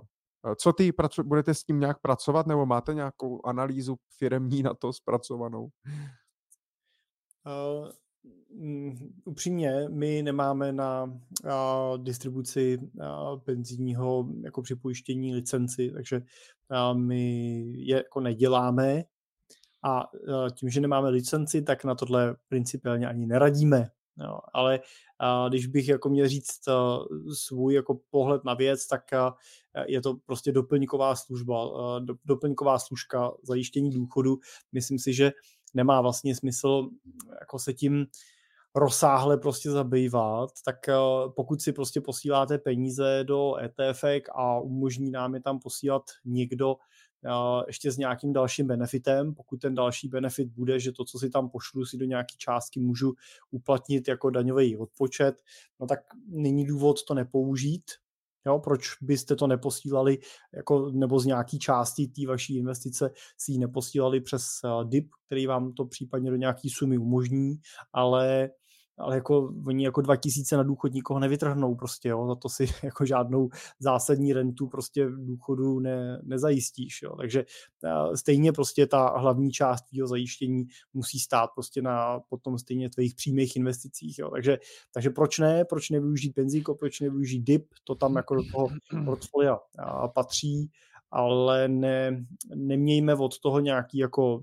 překvapivý zlomový očekávání a myslím si, že tyhle produkty cílejí primárně na opravdu takovou tu jako masovou klientelu, cílí na ty lidi, kteří si sami moc jako nespoří a třeba je ta tisícovka dvě prostě měsíčně, který je to třeba může namotivovat, jako vytrhne potom v tom důchodu, tak pro tyhle ty lidi je to určitě správně. Pokud prostě cílíte na rentu vyšší, tak stejně musíte prostě pracovat s nějakým celkovým plánem. Hele, mě štve, že prostě budou, jako budou vlastně ty lidi mít tři produ- čtyři produkty a možná ještě víc. Protože když si vezmeš, že většina lidí má penzíko, jo, k tomu si založí DIP, a teďka ti lidi, teďka vlastně udělali to, že protože nejsou schopni lidi dostat z transformovaných fondů do účastnických fondů, tak jim vlastně povolili, že můžu mít jak transformovaný fond, tak účastnický fond, takže můžu mít starý i nový penzíko zároveň. Že lidi budou mít prostě tři další produkty plus ještě nějaký portfolio. Já, proto mně to přijde takový, ne, nevím, slyšel jsem i názor, že prostě eh, Akat na to tlačil, Asociace pro kapitálový trh, jenom prostě, aby tady byla nějaká konkurence k penzijní společnosti. Ty Michale, ale já bych to takhle jako dramaticky neviděl prostě. Jo, jako proč jako to, víš, jako proč se kolem toho jako pozastavovat. Prostě já upřímně já vím, si myslím, že to tak je. No. Já upřímně si myslím, že prostě by měl zákonodárce přijít s nějakou regulací životního pojištění. Jo, myslím si, že ne, ne, nerozhodnu, že tam jako takhle není. Já si myslím, že logicky se mělo říct, máte tady nově DIP, takže máte penzíko a DIP a na životky už vám prostě daňový úlevy vydávat nebudeme, jo, protože prostě proč budeme pálit prostě peníze lidí v tom, že se budou posílat do, uh, do investiček, když to můžou posílat třeba do těch fondů napřímo ale pokud vlastně v tomto případě došlo jenom k rozšíření té podpory, jo, vyslyšeli se nějaký hlasy prostě na to, aby se umožnila větší flexibilita toho, toho produktu, tak jako vlastně na tom žádný jako nevýhody nevidím prostě, jo, proč, proč jako tak stát přidá nějaký peníze do toho, na důchody prostě pořádně teda nebude nebo budou reálně klesat, tak prostě chceme říct lidem, ať si spořej, dám vám tady další možnost, ať spořej. Jo, to si myslím, že tím, tím, to, tím si myslím, že to jako je dobře a ono se to nějak sedne. Já, já jsem rád, že jsi pozitivní. Jako pokud to tak bude a lidi budou spořit a budou levně spořit a, a, a nebudou furt někam nějak přecházet a, a tak jako v pohodě. Já se trošku, trošku se toho bojím, ale tak já jsem, víš to, černá kronika, když tady dlouho nebyla. a tak uvidíme, uvidíme, jak to, uvidíme, jak to, jak to bude. Další věc je, že bude to mít podmínky pro nějaký výběr, jak 10 let to budu muset mít, minimálně do 60 a tak dále, jako, jako penzíko. A teď si vím, co ta daňová úleva jako mě udělá, jo? protože další třeba věc, já bych správně, já si, když to budu používat efektivně, tak můžu si odečíst od základu daně 48 tisíc ročně. Jo? A ale není to jenom daňový bon, není to daňový bonus, nefunguje to jako, sle, jako na dítě e, bonus, to znamená prostě pokud jako nemám nic platit na daních nebo prostě mě vychází minusová daň, tak mě ty peníze jako nevrátí, jo. Plus ještě máme tady lidi, hodně lidí v paušální daní, máme tady nějaký prostě živnostníci a tak dále, pro spoustu lidí tady ty daňové úlevy vůbec nehrajou, nehrajou roli, ale když je nebudu brát v potaz, e, tak 4 tisíce měsíčně, 48 tisíc za rok si můžu odečíst od základu daně a dostanu kolik? 7 tisíc 7200 teďka. Jenže těch 7200 já dostanu ve výplatě a utratím je, nebo, je, nebo něco koupím. Mě třeba mrzí, ano, to asi technicky jako nejde, jo, ale že třeba tady ta daň by se rovnou jako reinvestovala a poslala zpátky do těch investic, víš, že jako mám jako daňovou úlevu, ale vlastně se mě, vlastně se mě jako někam, někam, někam ztratí, jo. Takže a, máme pořád časový test. Já se taky trošku bojím, jestli to není předzvěst toho, že se třeba zase prodlouží časový test, anebo že se zruší. Jo. Ale já si myslím, že musíme vždycky pracovat s tím, co máme. A tím, co je. Nemá cenu se prostě stresovat tím, co by být mohlo. Prostě. Tak, takže jenom prostě nedělat impulzivní, impulzivní rozhodnutí, něco rušit, něco, něco převádět uh, a tak dále. Asi bych si, asi bych si na to počkal. Uh, jinak samozřejmě ta úvaha může být, když ještě jenom odpovím a vrátím se k tomu Františkovi, spoustu kolegů to bude dělat tak, jak píše, že prostě budou mít penzíko, kam si budou posílat 1700 korun měsíčně skrz státní příspěvek a budou to využívat jenom skrz to a pak budou využívat DIP a tam si budou posílat uh, peníze skrz svoje daně a peníze jako příspěvek uh, zaměstnavatele. Nebo jenom příspěvek zaměstnavatele třeba, aby to, pokud si to budou chtít, pokud si to budou chtít dát do nějakého levného ETF portfolia a tak dále. Otázka ještě, jak se k tomu ty banky a ty investiční společnosti uh, postaví, co všechno tam vlastně půjde, jak to, jak, jak to, bude, jak to bude vypadat. To zatím nevíme. No a hlavně to pořád nebylo schválený. Ještě, ještě Senát a prezident, takže do Vánoc ještě čas. A to, že to má být od prvního první, že? Tak je to, tak je to vtipný. Tak, my si jsme odpověděli? No, myslím, myslím si, že už dávno. Hele, Jirko, všiml jsi, máme 39 lidí, to jsme tady asi ještě neměli. Neuvěřitelný. Děkujeme za to, že nás posloucháte, že vás to baví. Michale, a všiml jsi si, nabývají nám posluchači po devátý hodině. Po devátý, takže hmm. ty vole, doufám, že nebudeš po mně chtít, aby jsme začali v devět. Oni už uspali, uspali ty děti, no. Tak jo, jdeme další dotaz, můžeme? Můžeme. Jsi ready? Tak jo. Dobrý den. Zajímalo by mě téma ukládání a investování prostředků za cílem přípravy na založení rodiny a na období rodičovské dovolené, kdy budou budou možnosti být součástí pracovního trhu omezené a zároveň se zvednou náklady na život. Záležitost by se měla samozřejmě týkat obou partnerů, nicméně vnímám, že v případě žen je zásah do finanční budoucnosti, absence na trhu práce z toho plynoucí důchod, pozdější slaďování péče a práce výraznější. Jak se dá připravovat, kam peníze vkládat, když vím, že je budu potřebovat cca mezi 25. a 30. rokem života? V mém případě pracuji na volné noze a spoléhat se na podporu státu nepovažuji za dostačující stejně tak jako u důchodů. Budu velmi ráda, když se téma financí otevře znalostem i z této perspektivy. Děkuji za skvělý podcast a těším se na další epizody. To je nějaká mladá posluchačka, jestli plánuje mezi 25. a 35. rokem. teď jí bylo 18 a už plánuje, tak by to mělo být teda mimochodem, takže super, že nad tím takhle přemýšlíte jako brzo a že vám to není lhostejný, to je super. A Jirko, co? Vy jste nějak plánovali s Marťou, co? Mateřskou, rodičák, připravoval ses na to? Měl jsi nějaký rezervy nebo prostě jsi udělal dítě a nějak to? no já si myslím, že uh, někdy, a to je to možná blbý říct, jo, takhle, ale někdy možná jako jsme až příliš zodpovědní. Víš, jako, že jako uh, někdy máme pocit prostě, že k některým těm věcem přistupujeme opravdu až moc jako uh, s rozmyslem, ale dobrý že ne všechno se dá jako naplánovat.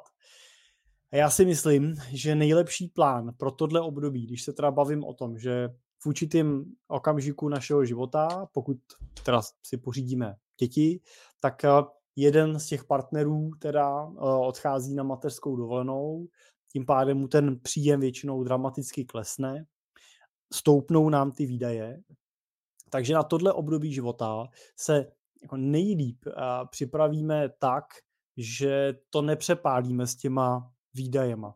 Že prostě jako se budeme snažit už předtím vlastně žít tak, jako kdyby jsme tyhle ty výdaje už měli. To znamená, že pak musíme v tom rozpočtu se trošku dívat na to, že mám nějaký jako fixní výdaje a mám nějaký flexibilní výdaje.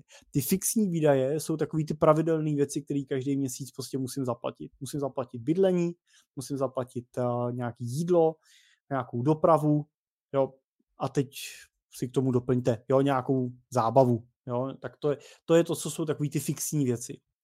A pak máme flexibilní výdaje, které můžu upravovat.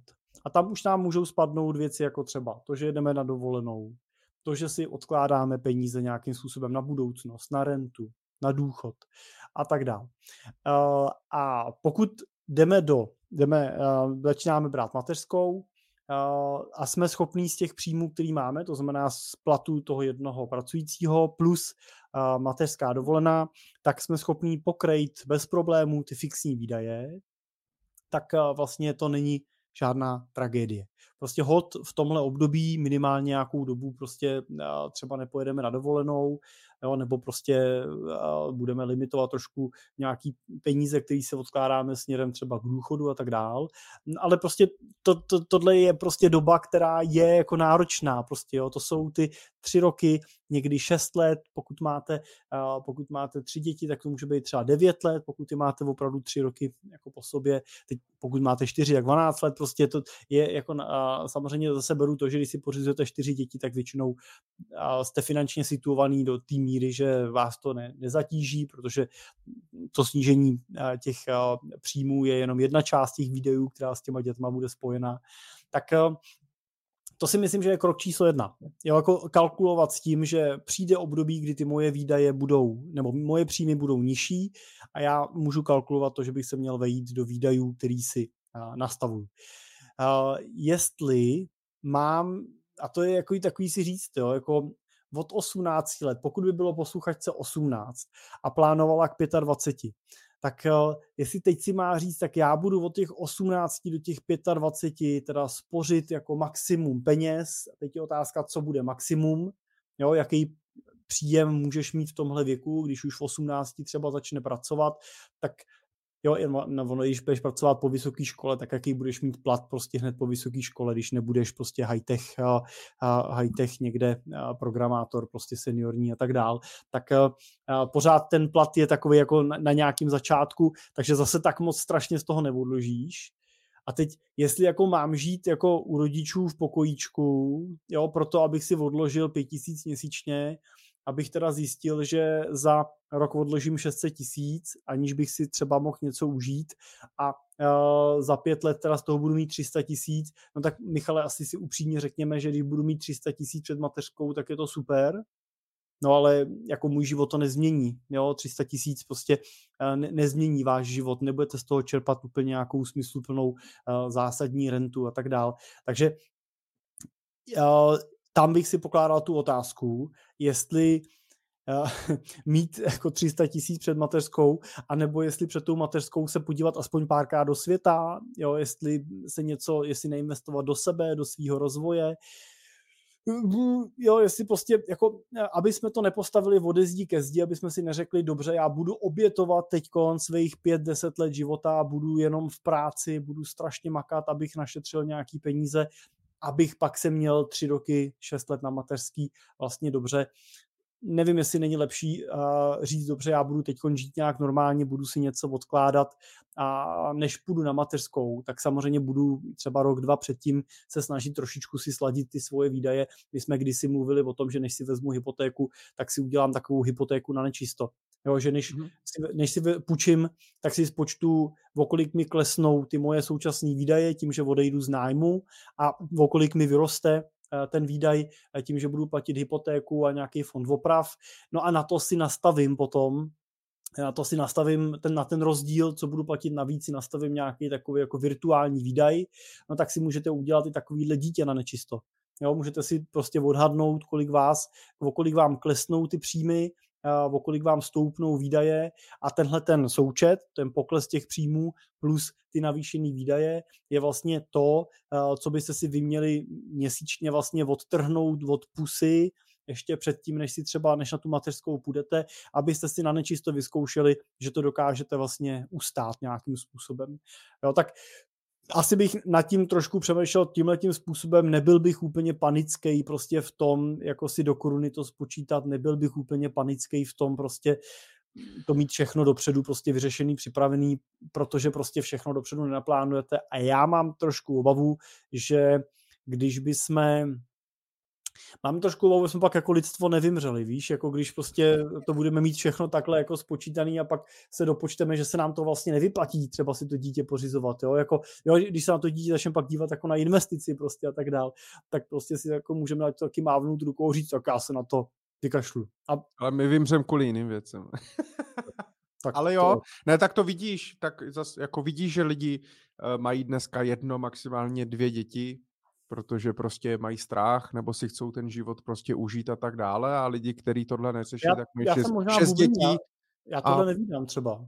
Já třeba jako vídám naopak lidi, kteří mají těch dětí jako uh, víc, i, i mezi našima klientama jich vidím celou řadu prostě lidí, kteří mají prostě čtyři, pět dětí. Tak jestli prodávají firmu za miliardu, tak máš možná odpověď, jo? Hmm. Jo, když nebudu do toho brát nějaký náboženství a tak dále, tak já mám úplně opačný úplně opačný. Dneska kolem mě 80-90% lidí eh, maximálně je, je jedno, maximálně dvě děti, třetí je jako náhoda a uh, halus a jeden hezký večer, když si nedávají pozor. A, a spoustu lidí taky přibývá lidí, kteří nechcou vůbec děti. Jo? Takže a těch, co mají 6-7, tak uh, pak si musím podívat, co to je, co to je eh, za lidi, no. Ale to je jedno, tak to, to, je, to je fuk. Já vlastně s tebou jako souhlasím, no. Uh, to, co říkáš, je i pro mě těžký, protože samozřejmě já jsem přesně ten typ, který se snaží mít naplánovat všechno a máš pravdu, že všechno naplánovat nejde a je dobrý se z toho neposrat. Ale myslím si, že je fajn uh, si minimálně ty věci uvědomovat, že to je takový dobrý krok, minimálně si být toho vědomej, udělat si prostě, být si vědomý nějakých scénářů nebo napsat si nějaký scénáře. Mě to třeba často jako uklidní, když si napíšu nějaký scénář nebo něco, nebo si to rozepíšu, nebo nad tím víc jako přemýšlím a uvědomím si, že to třeba není tak hrozný, jako, jak se to může zdát, jako pocitově, nebo jak to vykládají ostatní a tak dále. Mě vždycky s těma dětma všichni strašili,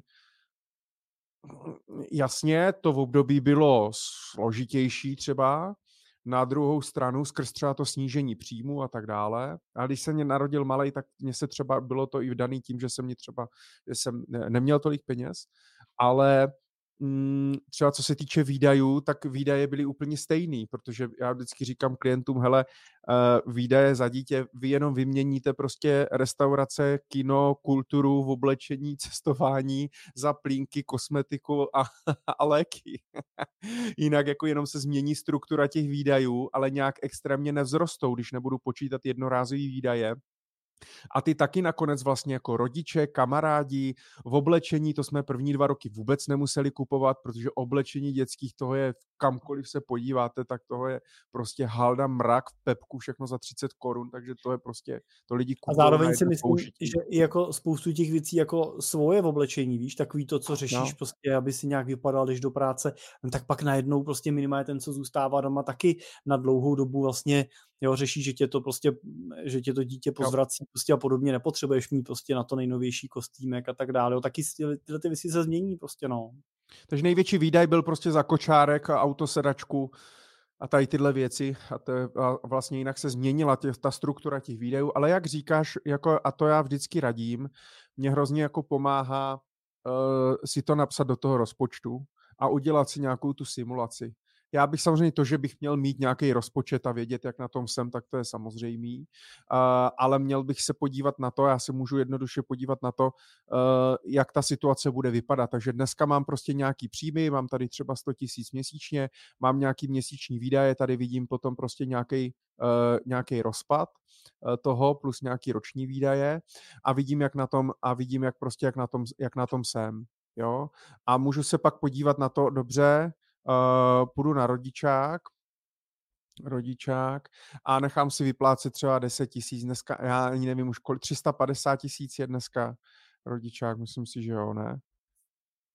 Na tři roky, tak necelých 10 tisíc. Tak si dám rodičák 10 tisíc a můžu se podívat, co mi to udělalo, co mi to udělalo s cashflow. Vidím, že třeba tahle rodina měsíčně jako v pohodě, ale uh, investování už jim nic nezbývá a samozřejmě uh, jsou ještě v mínusu, uh, co se týče těch ročních výdajů. No, takže budou muset prostě uh, něco, něco něco prostě třeba ponížit.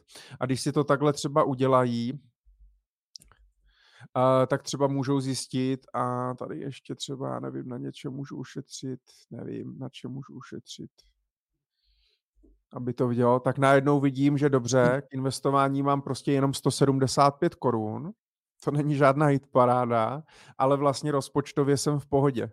To znamená, že nemusím mít strach, že musím mít milion, úč, milion na účtu a, a musím mít nějaký vysoký rezervy a tak dále. Prostě hold ty dva, tři roky na, tý, na, tý, na tom rodičáku prostě nebudem investovat, případně jenom nějaký jednorázový přebytky a pak se k tomu zase jako vrátíme, ale nemusím mít strach, že nebudu mít na jídlo a tak dále. A tohle mě třeba uklidní, když to vím. Samozřejmě horší situace je potom, když uh, by to vypadalo nějak takhle. Ono se samozřejmě i přímo uměrně k těm příjmům budou samozřejmě i jiný výdaje, jo? ale pokud by to třeba zůstalo takto, to znamená, vidím, že eh, ročně mě chybí nějakých 357 tisíc, eh, tak pak to může být problém.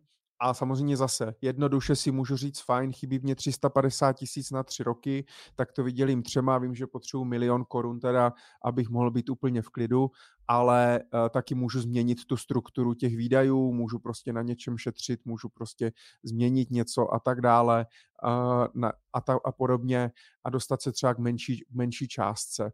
A další věc, já taky na tom, na, zvlášť když jsem třeba uh, OSVČ, tak většinou po prvním roce už něco pracuji, něco vydělávám a tak dále. Takže určitě jako základ bych doporučil udělat si nějakou simulaci rozpočtu, podívat se na to, jakou mám tu strukturu, jak bude vypadat ten můj rozpočet, když teda budu na tom rodičáku, o kolik se mě sníží ten, ten, ten příjem a podle toho si i spočítal třeba výši, výši rezerv.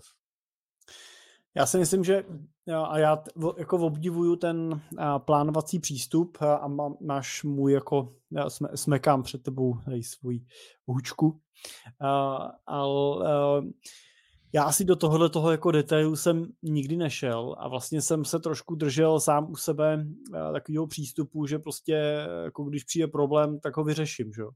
A když prostě mi přišla ta situace, že prostě těch peněz bylo potřeba víc, tak jsem prostě hledal způsob, jak těch peněz prostě víc vydělat, jak to udělat, jak mi utratit. Vždycky existuje nějaký způsob. Takže buďme připravení, ale nesnažme se být připravení prostě na všechno, protože pak prostě nemusíme být schopni tu příležitost přijmout. Jo. A pro mě třeba bylo zásadní jako okamžikem pro pořízení dětí a, nějaký další krok v životě vlastně to, když jsem měl úraz a ve 23 a, jsem spadnul tenkrát ze skály a skoro jsem se zabil, tak to byla jako chvíle, kdy prostě se zamyslíš nad některýma věcma a řekneš si, tyjo, tak dobrý, no, tak... Jsi zvrátil z nemocnice a udělal si z děcko, jo? No tak vrátil jsem se z nemocnice, dal jsem se v dalším roce dohromady a, a oženil jsem se, protože prostě jsem si vlastně jako říkal, tak fajn, tak jako, jako proč budu ztrácet čas, jako co, co mi ten život má jako přinést a nabídnout, proč tohle budu odkládat proto, abych jo, se připravil. A jo, prosím jo, tě, lidi, kteří třeba neví, co se životem, tak neshazuješ ze skály teďka, kvůli ty zkušenosti. Přesně, pro kontrolně, tak jako. No ale jako obecně je samozřejmě jako kontakt, eh, kontakt se smrtí jako velkou transformační změnou životní. A dobrá zpráva je, že ten kontakt se smrtí nemusíte nezbytně jako eh, zažít s tou vlastní smrtelností, ale můžete ho samozřejmě zažít i tím, že eh, můžete pomáhat někde. Jo, můžete být v kontaktu s lidmi, který prostě nemusí být jako nemusí být jako před smrtí, jo, ale uh, no vlastně, když se baví s lidma v té uh, třetí fázi života, v té fázi uh, takového toho vracení do společnosti, tak se vlastně dozví spoustu věcí. Takže možná na tyhle ty rady se zkuste zeptat nejenom nás jako finančníků, ale zkuste se zeptat třeba svých rodičů, možná se zkuste zeptat svých prarodičů, pokud ještě prarodiče máte, a zeptat se jich, jak oni by k tomu přistupovali, jak oni to kdysi řešili, co by oni vám třeba poradili a doporučili, protože to jsou vlastně jako zkušenosti ze života. A čím starší budou, tím líp. Tím, čím starší ten člověk pro tu diskuzi je, tím je to jako zajímavější rozhovor. No a nakonec se stejně vracíme k tomu, ono je to vlastně hrozně jednoduchý, ale většinou to, co je nejjednodušší, tak je zároveň nejsložitější pro nás. A to je prostě dlouhodobě investovat. Prostě od první výplaty, od prvních vydělaných peněz, kousek si ukrojit a investovat eh, do budoucna, tvořit nějaký majetek. A to je jedno teď, jako nebudeme brát si akcie, nemovitosti, dluhopisy a tak dále. Do něčeho, invest, do něčeho investovat, do nějakých aktiv, co mě může přinášet a generovat prostě další, další peníze, tak, abych byl zajištěný buď na ty horší časy, anebo na ty lepší, když budu chtít být prostě uh, rentier takže hlavně dlouhodobě, dlouhodobě odkládat uh, a nesoustředit se jenom na, ten, na, na ty krátkodobí cíle. Teďka do 25 musím našetřit milion, aby teda jsem zvládla tu mateřskou a tak dále. Čas, čas, čas prostě běží. Čím dřív já začnu, tím míň mě stačí vlastně peněz odkládat. Takže tak, že jsme odpověděli, já nevím, trošku no, se bojím. že úplně neodpovídáme, ale tak uh, zamyšlení, no, je to no, tak odpovídáme tak, jak umíme. Ne? Ale prosím tě, Petr Fiala píše, uh, eh, ETF na dluhopisy spíše zajišťovat do koruny nebo ne. Děkuji za klidně super rychlou odpověď. Tak Jirko, super rychlá odpověď. ETF na dluhopisy zajišťovat do koruny nebo ne? No pokud se obáváte měnového kurzu, tak zajišťujte. pokud se měnového kurzu neobáváte, tak nezajišťujte. no, jako pokud uh, se jedná o uh, pokud se jedná o jediný fond ve vašem portfoliu, na kterým stavíte svoji investiční strategii uh, a stavíte ji na něm, protože prostě čekáte, že to bude konzervativní, klidný, a tak dál, tak uh, tam asi radši, uh, radši zajištěte. Pokud se jedná o jeden z fondů ve vašem portfoliu, který doplňuje to vaše portfolio o složku dluhopisovou, um, nejedná se o 80% vašeho majetku a ostatní aktiva nezajišťujete, tak uh, si nemyslím, že má nějakou zásadní jako roli zajištění tohoto toho jednoho fondu.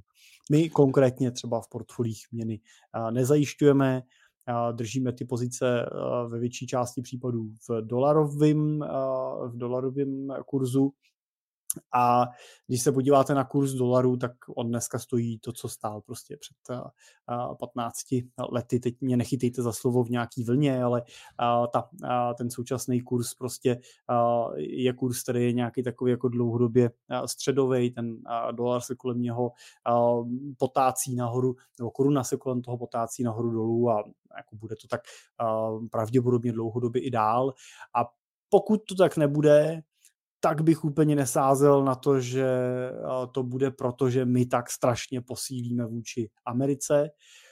Měl bych obavu spíš z toho opačného trendu, protože jsme součást Evropy a jako Evropa spíš máme tendenci ztrácet za tu Amerikou, takže představa, že budeme dlouhodobě posilovat třeba nad dolar, je pro mě taková jako hodně hypotetická. Takže vlastně se ani jako nebojím toho, že by mi to dlouhodobě ubíralo Jo, taková ta eh, fikce toho, že koruna bude furt, furt, furt silnější a všichni ostatní budou furt slabší pro boha, z toho už jsme určitě vyrostli. Možná vůči euru, ale asi ne vůči dolaru a ten je mm, jako pro portfolia nosný.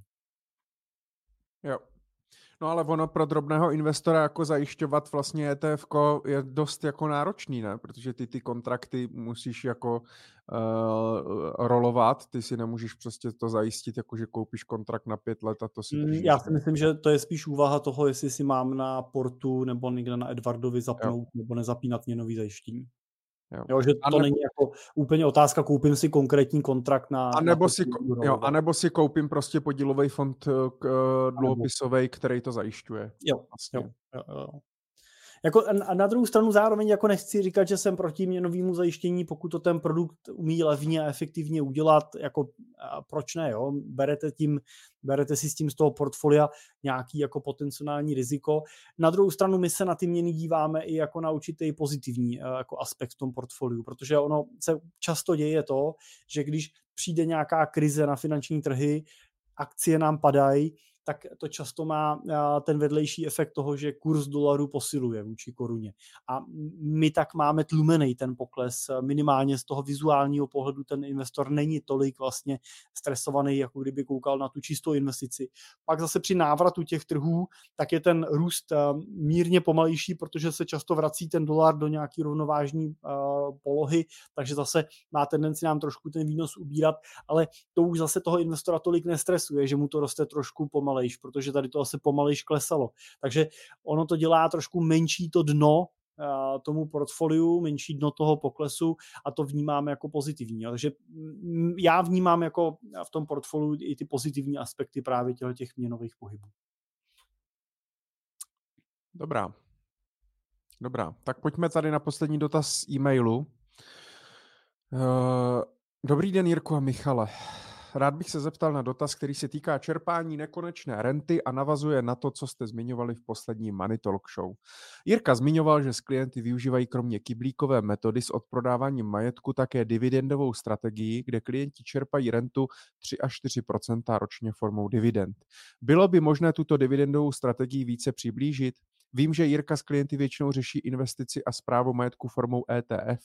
Využíváte i pro tuto konkrétní dividendovou strategii nějaké dividendová ETF nebo to řešíte formou konkrétních akcí? Pokud ETF, eh, tak jaké? Pokud byste to nechtěli veřejně sdělovat, tak to samozřejmě chápu a respektuji. V případě, kdy klient využívá dividendovou strategii, tak je celý majetek alokován právě do akcí a kyblíková metoda se tedy již nevyužívá vůbec. Děkuji za případné, případné zodpovězení dotazu a abych nezůstal jen u toho, tak bych vám rád poděkoval za všechny materiály, které pravidelně vydáváte. Sleduji vás pravidelně už několik let a informace jsou k nezaplacení. Tady ještě jednou moc díky a určitě pokračujte dál. S pozdravem Honza. Honzo, my děkujeme za zpětnou vazbu a poděkování, moc si toho, moc si toho vážíme. A tak Jirko, jak je to? Přiblížíš nám teda tu dividendovou strategii, eh, prosím, ale v kratší podobě uh, než 30 eh, minut. Nenahrával jsi na to nějaký podcast? Určitě budeme někde v podcastech tohle téma. Myslím si, že jsme tohle téma teď rozebírali celkem jako dobře i s Danem na našem posledním webináři a že tam i na to téma právě ty dividendové strategie přišlo a rozebírali jsme ji tam detailně. Takže je možné se na to podívat potom na našem e-shopu na Simple.cz, tak v sekci investice, tak poslední webinář, který se můžete záznam koupit za tři stovky, tak takže ti, probírali. Jirko, takže ti, Jirko, děkujeme za to, že teďka všichni budou odprodávat ETF a budou dělat jenom dividendovou strategii, protože Jiří Simple to doporučuje. ne, tak tak to není určitě to neplatí, že to je samospásný a funguje to vždycky, ale na té dividendové strategii je zajímavý to, a teď musím říct, že v těch posledních dvou letech si ji naši klienti hodně oblíbili, že oni ty dividendy chodějí pořád, oni prostě chodějí i v těch poklesech. Že? A, a, to je to, co je zajímavé, že se mění ten dividendový poměr, ten takzvaný dividend yield, to je vždycky jako vyjádřený procentem, to, ta částka, která vám přijde vyjádřená procentem vůči té ceně, kterou ta třeba společnost nebo ten ETF fond v tu chvíli aktuálně má. A tím pádem, když nám roste cena té akcie, tak samozřejmě ten dividend yield klesá procentuálně. A když nám cena akcie klesá, tak dividend yield procentuálně roste, ale to je jenom to je jenom jako imaginární pohyb, protože Eh, ten pokles nebo růst se vlastně v principu netýká toho, kdo už tu pozici drží, týká se toho, kdo do ní v tu chvíli vstupuje. Jo, protože když koupím tu pozici zrovna v poklesu, tak mám logicky ten dividend yield vyšší. Když to zjednoduším, když by mi akcie stála 100 eh, korun a nesla mi 10 korun na dividendě, tak ten dividend yield bude 10%. Když ta cena té akcie vyroste na 200 korun, tak ten dividend, ta dividenda mi zůstane furt podobná, furt bude kolem těch 10 korun. Ale uh, ten dividend yield je jenom 5%, je vlastně poloviční jo, v, tom, v tom přepočtu. Uh, ale to, co je zajímavé, je, že ten nominál té dividendy se dlouhodobě nemění dramaticky směrem dolů. On prostě postupem času postupně narůstá. Teď tohle jako neplatí úplně napříč trhem, neplatí to pro všechny tituly, jsou samozřejmě společnosti, kde prostě to je volatilnější a tak dále. Ale pokud kupujeme nějaký široce diverzifikovaný portfolio, my využíváme ty ETF, takže přes ETF si můžete koupit ETF, který je zaměřený třeba na dividendový aristokraty, jo, nebo na vyloženě dividendové společnosti. Velká Británie má třeba velký dividendový výnosy a tak dále. Takže prostě můžete si vybrat tyhle, ty, tyhle ty pozice No tak ten nominál té dividendy, on bude každý rok prostě plus minus pořád stejný. Když se podíváte na S&P 500, koupili byste ho v té distribuční variantě, tak uh, budete mít tu dividendu teď třeba od roku 2000 do roku uh, 2020 bude ta dividenda třeba už jako nominálně dvojnásobná nebo trojnásobná na dokonce, uh, ale bude to, ten, ten růst bude takový jako lineární, pozvolný, postupný. To znamená, že tou dividendou do toho portfolia získáváte stabilitu. A je to přesně to, co mají investoři rádi na nemovitostech. No, že koupím byt, ten pronajímám, nese mi to nájem a mění to cenu. A jestli mi ta cena zrovna letí nahoru nebo dolů, mě to moc nevzrušuje, protože mě zajímá, že mi přichází ten nájem. Ten vlastně beru jako ten svůj výnos a ta cena mi udržuje hodnotu té investice v čase. No a to samozřejmě funguje stejně i u těch třeba akcí, dluhopisů nebo nemovitostních akcí, který vyplácí ten kupon a v čase mění tu svoji cenu v optimálním případě směrem nahoru. Neplatí tady teda to, že můžete koupit cokoliv. Jo? Když koupíte S&P 500, tak můžete, a budete mít vlastně velmi jako bezpečný portfolio v dlouhodobém pohledu, jenom vám musí stačit ten dividend yield nižší. Jo, S&P vám ponese ten dividend yield někde kolem, a teď řeknu velký rozptyl, kolem 2%. Pokud hmm. ale máte třeba 100 milionů korun a 2 miliony ročně vám stačí, tak klidně můžete koupit pozici v S&P 500, mít 2 miliony dividendů a vůbec se nevzrušovat tím, jak mi S&P vítá nahoru dolů, eh, protože máte velkou jistotu, že v dlouhodobém horizontu prostě na tom vždycky budete líp a ten výnos si vybíráte tou dividendou, takže vás to jako nemusí trápit, že prostě to lítá, může to dělat 40% nahoru nebo dolů. Pokud prostě věříte dlouhodobě v to, že ekonomika bude fungovat, tak prostě tady bude i S&P 500 a 500 největších amerických firm vždycky bude generovat zisky a díky tomu vždycky v dlouhodobém horizontu bude uh, růst na ceně. Takže uh, pak ta hra je spíš jenom o tom, že si musíte říct dobře, jak velký ten dividendový příjem jako reálně potřebuju a pokud nemám jo, 100 milionů, tak musím prostě jako hledat nějaký pozice s větším dividendovým výnosem. My třeba v těch portfoliích dneska jsme schopni se na široce diverzifikovaných ETF dostávat nikam na úroveň 3,5 až 4,5% ročně na dividendě. Eh, a to, co je důležitý, ono není takový problém koupit pozice, které vám tu dividendu ponesou 5% plus. To, co ale je zásadní, je to, že vy potřebujete, aby nesli nejenom dividendu, ale aby i narůstali v čase. To znamená, potřebujete kupovat pozice, které vám uh, přinesou dividendový výnos, a ten možná bude radši o kousek menší za cenu toho, že těm firmám zůstává nějaký biznis na to, na nějaký peníze na to, aby taky mohli v čase na té hodnotě nabývat. Jo? Jinak vám to samozřejmě bude inflace v čase uh, požírat. Takže to, tohle je vlastně jako uh, long, story, long story short, prostě akorát uh, zdrcnutý. Pokud vás tahle cesta láká, tak je určitě funkční, my ji používáme. Musím říct, že ji dneska používáme mnohem víc než kyblíkovou metodu. Uh, oproti kyblíkové metodě samozřejmě výběr toho zisku na podílu dividendy je zatížený srážkovou daní, znamená v Čechách to znamená 15% odvíst ještě z té vyplacené dividendy státu. Na druhou stranu ale díky tomu my můžeme být o něco dynamičtější v těch portfoliích. To, to neznamená, že to je 100% akcí, ale můžeme eh, mít menší podíl konzervativních složek, takže když máme tři kyblíky, tak držím prostřední kyblík, eh, nějaký konzervativní, první držím hotovostní. Jo, když tohle to vlastně stáhnu, tak mi stačí hotovost na, jako rezerva teď, no, hotovost mějte větší, ale rezerva na rentu na jeden, maximálně na dva roky prostě pro nějakého strička příhodu, kdyby nastala nějaká krizovka a, a zbytek můžu na té dividendě dlouhodobě stavět a díky tomu samozřejmě zvyšuju výnos portfolia a kompenzuju si a, ten zvýšený náklad a, na té daní. Jo? Takže ani ta daň není jako tak zásadním jako faktorem v tomto případě. No a Jirko, a co vlastně jako by byl ten impuls, co změnil ten tvůj názor? Protože ty jsi to nepoužíval a najednou jako by byl switch. Kom, eh, jednoduchost.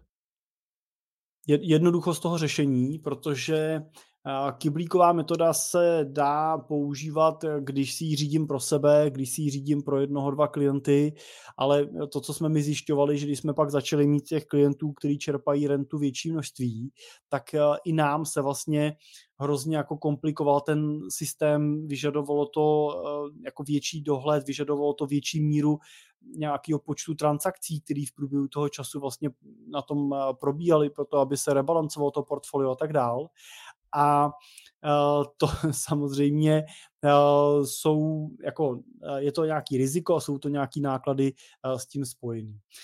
Ten dividendový profil oproti tomu je vlastně extrémně jednoduchý na tu funkcionalitu a je to opravdu je to opravdu jako když držím tu nemovitost, akorát se nemusím bát, že mi to vybídlí nějaký nájemník, že budu muset po deseti letech renovovat, že se mi někdo vystěhuje, já to musím za 20-30 tisíc vymalovat, jo, a že se mi vysype boiler za 50 tisíc. To prostě u těch cených papírů burzovně obchodovaných tohle riziko nenastává. A doplním ještě to, že mě jako k tomu inspirovalo i to, že mi řada lidí jako různě potom za ty roky už jako psalo a posílalo mi svoje vlastně různý jako excely tady s tím uh, příběhem. A často um, to označovali, jako psali takovým jako, že já mám takový svoje finanční perpetu mobile, tak já jsem vždycky psal, a co tím jako myslíte? A oni říkali, no já jsem tady koupil akcie, oni mi nesou dividendu, já jsem tu dividendu vždycky koupím další akcie a ono mi to pak nese větší dividendu, tak já, jo a na, naboluju si tu sněhovou kouli a já jsem říkal, no a stresuje vás nějak, že ta cena té akcie se v čase mění, že prostě kolísá, že to lítá nahoru dolů. A vždycky psali, no to mě stresuje akorát, když mi to letí dolů, takže třeba nemůžu nakoupit za víc, než by jsem chtěl, protože prostě je to atraktivní. Jo. Tak to jsem si říkal, to je dobrý. Prostě tady vlastně mi to píše, píše mi to běžný střadatel, běžný drobný investor, který dokázal vlastně takhle dobře jako zduplikovat a pochopit tenhle ten model, tak i to vlastně my jsme pak diskutovali nějakou dobu s našima klientama, otvírali jsme ty témata třeba i na klubech, na konferencích, na akcích a uh, vlastně se nám scházely zpátky ty pozitivní vlastně zpětní vazby, že tohle by bylo fajn. OK. Uh, a děláš to teda jenom pro uh, uh, rentiéry nebo i pro budoucí rentiéry s tím, že to reinvestuješ? To je zajímavá otázka. Zatím to používáme prim, primárně pro rentiéry, ale my máme jakou kategorii jako budoucích rentierů, což jsou klienti, kteří právě třeba po nějakým prodeji firmy vytvořili třeba majetkovou strukturu, tam se investovala nějaká část majetku a oni ho sice teď jako fakticky nepotřebujou, ale vlastně, aby se tam, aby se vlastně i v té majetkové struktuře vytvořil nějaký příběh, něco, s čím oni v rodině můžou pracovat, něco, co můžou vlastně jako řešit třeba na rodinných radách a mluvit o tom i v rámci reinvestic, nebo si říct, redistribuujeme něco, nebo dáme něco na chrytu, tak eh, i tam jsme vlastně začali používat eh, ty dividendové strategie. Zatím to nepoužíváme úplně u budoucích rentierů, protože samozřejmě ten ten daňový efekt tam nějaký je. Jo. Pokud mám budoucího rentiera, tak já u něj nemám většinou alokovány peníze v konzervativní složce, že jo. mám většinou nějaký dynamičtější investice a, a ta volatilita pro něj není tolik tématem, protože třeba pořád do vkládá, takže při poklesech si doplňujeme za lepších podmínek. Takže tam zase naopak využíváme samozřejmě toho daňového efektu, tý odložen, nebo toho daňového testu tříletého a toho, že nemusíme tu daň z toho zisku platit. Fajn. A je dividendová strategie vhodná pro všechny teda? Měli bychom teďka úplně zapomenout teda na kyblíkovou metodu a všichni bychom měli mít dividendovou strategii, když chci začít čerpat rentu? Já, já i si myslím, že není jako lepší nebo horší strategie. Já si myslím, že prostě jsou to dvě cesty, jak dosáhnout jednoho cíle. A podle Cílem čeho bych je... se měl rozhodnout, že dividendová strategie je vhodná jako pro mě, víš? Když jako ale tak pokud jsem klient, který využívá eh, třeba služby eh, tebe nebo poradce třeba, který má automatizovaný systém, jo, typu třeba Edward, jo, který tu kyblíkovku si sám uvnitř vlastně nastavuje, rebalancuje, no tak v takovém případě eh, je to, je, mě to jako klientovi jedno, jo? pokud nějaký systém uvnitř řeší ten, tu strukturu toho portfolia, nebo ten poradce to, to, to řeší prostě tu strukturu toho portfolia, tak mě v konečném důsledku může být jedno, jestli to řeší přes kyblíkovou metodu, nebo to řeší přes, uh, přes dividendový portfolio. Pokud jsem sám investor a přemýšlím, jak si to nastavit u sebe, tak tam uh, si myslím, že spíše asi potřeba si jako říct, uh, jestli jsem ten hračička, co si s tím chce trošku jako hrát a je, a jako je pro mě zásadní, abych neplatil daně, protože to je, to je jako relevantní motivace některých investorů. Prostě jo, nechci platit daně z různých důvodů, no tak pak samozřejmě je kyblíková metoda efektivnější systém. Pokud jsem investor, který říká, já to chci mít hlavně jednoduchý, jako nechci se tím zabývat, chci to mít snadný, chci to mít jako funkční a, a nevadí mi, že prostě podám daňový přiznání a uvedu tam do toho nějakou daň, tak eh, pak si myslím, že dividendová cesta, aspoň z našeho pohledu jako současného, je jako jednodušší způsob, jak to dosáhnout. Ale určitě nechci říct, že je lepší nebo horší jedna z těch cest. Je to prostě, jsou to dvě různé cesty. Jako obě dvě mě k tomu cíli dovedou, každá jenom trošičku jin, jin, jiným způsobem, takže já spíš si musím říct, jaký ten způsob vyhovuje víc mýmu jako naturelu a i tomu, jak se tomu chci věnovat. No a prakticky, prakticky, Jirko, ale dneska já nemůžu zdarma switchnout vlastně uh, akumulační třídu za tu distribuční. Já musím prodat teda akumulační a pak koupit distribuční. Je to tak? Jo, jo, musím, jo pokud mám dneska akumulační a, a čerpám rentu a chci přejít na tu uh, dividendovou, tak musím realizovat prodej těch pozic a nákup nových, což pokud mám ty akumulační už po daňovém testu, tak není problém, jo, tam jsem schopný to switchnout bez, eh, bez té daně a na těch dividendových já nebudu odprodávat, ale budu si nechávat vyplácet jenom tu uh, dividendu, tak tam mě to pak netrápí, já si okay. asi přesáhnu. Ale dobře, u lidí, co mají 100 milionů, tak chápu, že ta dividendová strategie jim to pokryje. Eh, máte nějak jako, no, no to nejde spočítat, když každý má jiný, jiný příjmy, jo, ale přijde mně, že třeba u těch menších investorů budu vlastně muset kombinovat jako oba dva přístupy, že ty dividendy mě často jako nepokryjou všechno, co potřebuji a budu stejně muset ještě část pak třeba odprodávat podle situace. Uh, no hele, my principiálně učíme klienty, aby cílili na výběr renty, pokud chtějí nekonečnou rentu, tak aby cílili do 4%. Jo, 3 až 4% ročně z majetku. A pak jo, je to jenom nominál, že jo? Já mám klienty, kteří čerpají rentu máme historicky klienty, kteří třeba čerpají rentu jako 10 tisíc nebo 15 tisíc měsíčně jo, a mají 3 nebo 4,5 miliony korun a, čerpají z toho ten, ten dividendový příjem a funguje to stejně, jako když máš 100 milionů. Jo. To, to je docela jako to kouzlo, že to funguje jako, jak pro ty bohatý, tak pro ty normální lidi. Že? A ale jako i v reálu, když ty portfolia jsou pak třeba velký, tak my pracujeme i s tím, že tam je část portfolia, která je akumulační a do té si saháme vlastně v případě nějaké potřeby mimořádný. Jo, protože často mají ty rodiny příjmy pravidelný, průběžný, plánovitý, jo, takový ty klasický výdaje, dovolený, jídlo a tak dál, bydlení a podobně. A pak mají prostě výdaje mimořádný, jo, jde nějaký dítě na vysokou školu, chtějí ho třeba podpořit, nebo, jo, nebo vnouče, chtějí dát někomu peníze, protože prostě bude stavit bydlení a tak dál.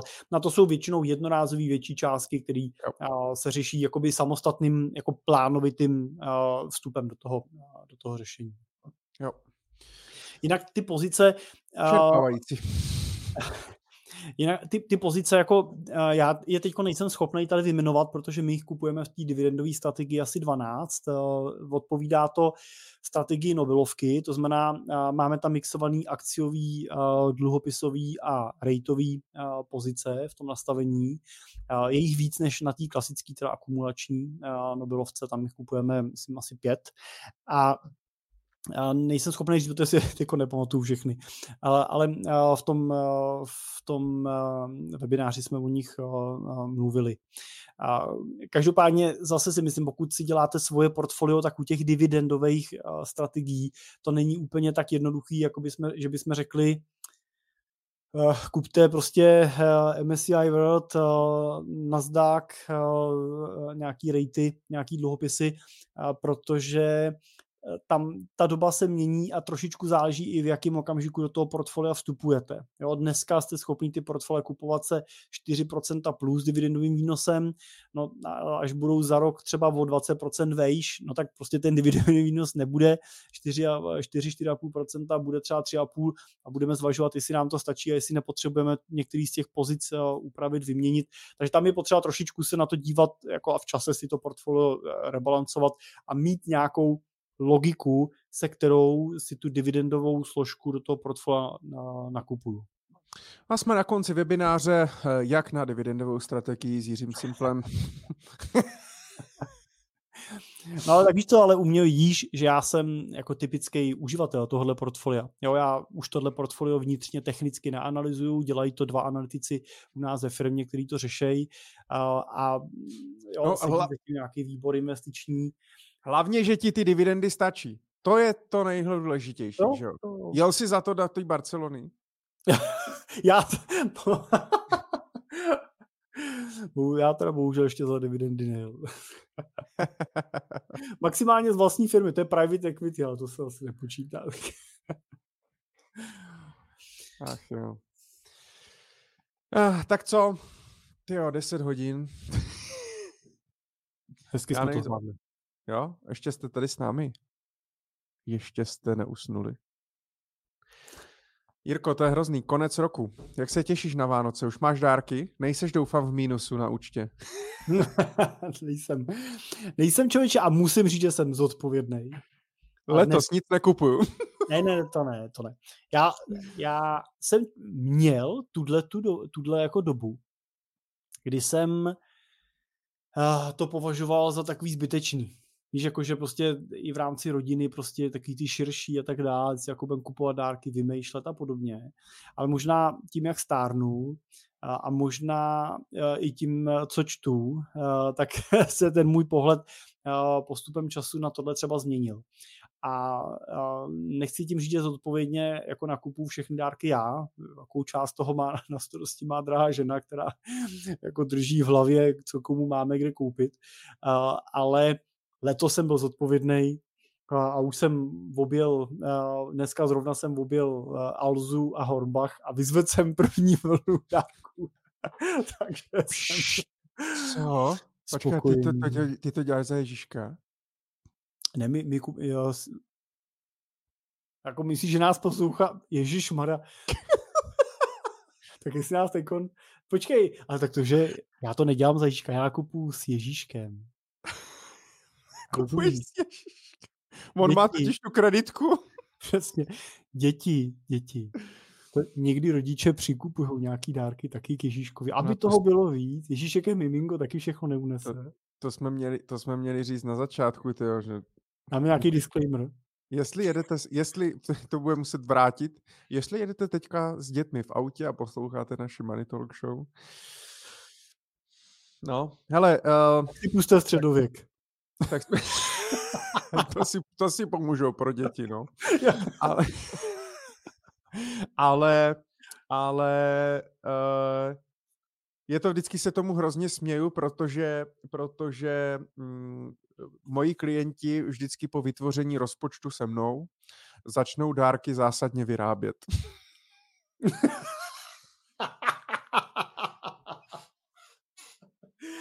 je, člověče, to já si nejsem jistý, jestli by v mém případě úplně stálo za to, ale, ale musím říct, že my tohle děláme třeba pro naše klienty.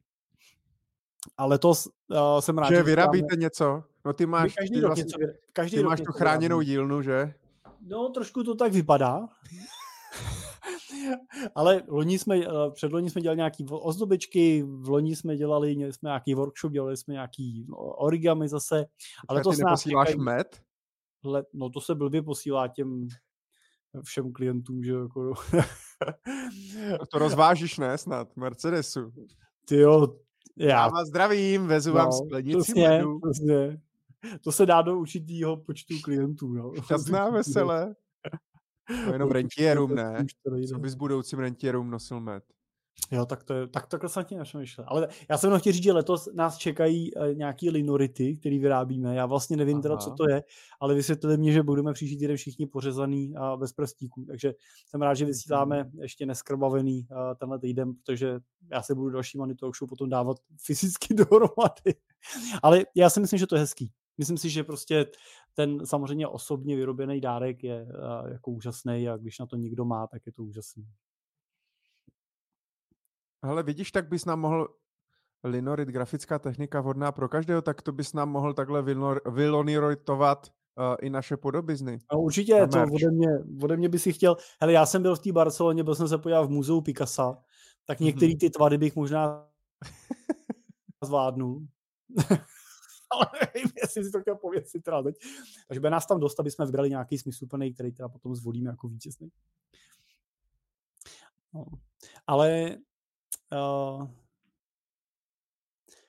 jinak jsem teda chtěl říct, že jsem letos jako no. zodpovědně začal už s nákupama. Jo. A těšíš se, jo? Teda. A pak nepracuješ už mezi svátkama? No tak letos je to týden jenom. Ten týden mezi svátkama nepracujeme. Jako celkově. Ne? To máme, to máme jako dlouhodobě, máme ten týden zavřeno. Každopádně moji zaměstnanci už teď ví, že příští rok to bude lepší, protože ten Ježíšek je dřív, takže to bude delší. tak nevím, jestli nepošluji mezi svátkami do práce, když tak. No. když oni, když jim to řeknu, víš co, já když to řeknu ve firmě, tak se přesně ozve takový, moje máma se ozve, no tak přijeď na cukroví, to žádný nebude, já budu totiž v práci. Podobně, takže to máme. A tak vy to máte dobrý, vy když se sejdete vlastně v práci, tak to máte jako, že se sejde celá rodina, takže vy jste vlastně... Jo, jo máme home office vlastně. Vy jste vlastně 25. v práci. Přesně, jenom klasicky na home office. Každopádně, Michale, i letos, i letos vyjde vánoční speciál na mém podcastu Cesta Rentiera. Takže 24. prosince do A to bude zase s tátou, nebo teďka s mámou? Ne, s tátou ne. A s tátou ne a mámu jsem neukecal. Takže tento, tentokrát... Sám se sebou. Přesně, to byl takový rozhovor. Já teda jsem k němu uh, Dan se uvolil, že tam mě vyspovídá. Ale kdo byste měl chuť se mě zeptat uh, na nějaké osobní věci, na které třeba ještě nepřišlo, tak to můžete udělat. Uh, vytvořili jsme proto dotazník na webové stránce www.cimpel.cz lomeno dotazník, tak uh, můžete vyplnit pár otázek a na ně se pokusím Počkej, odpovědět.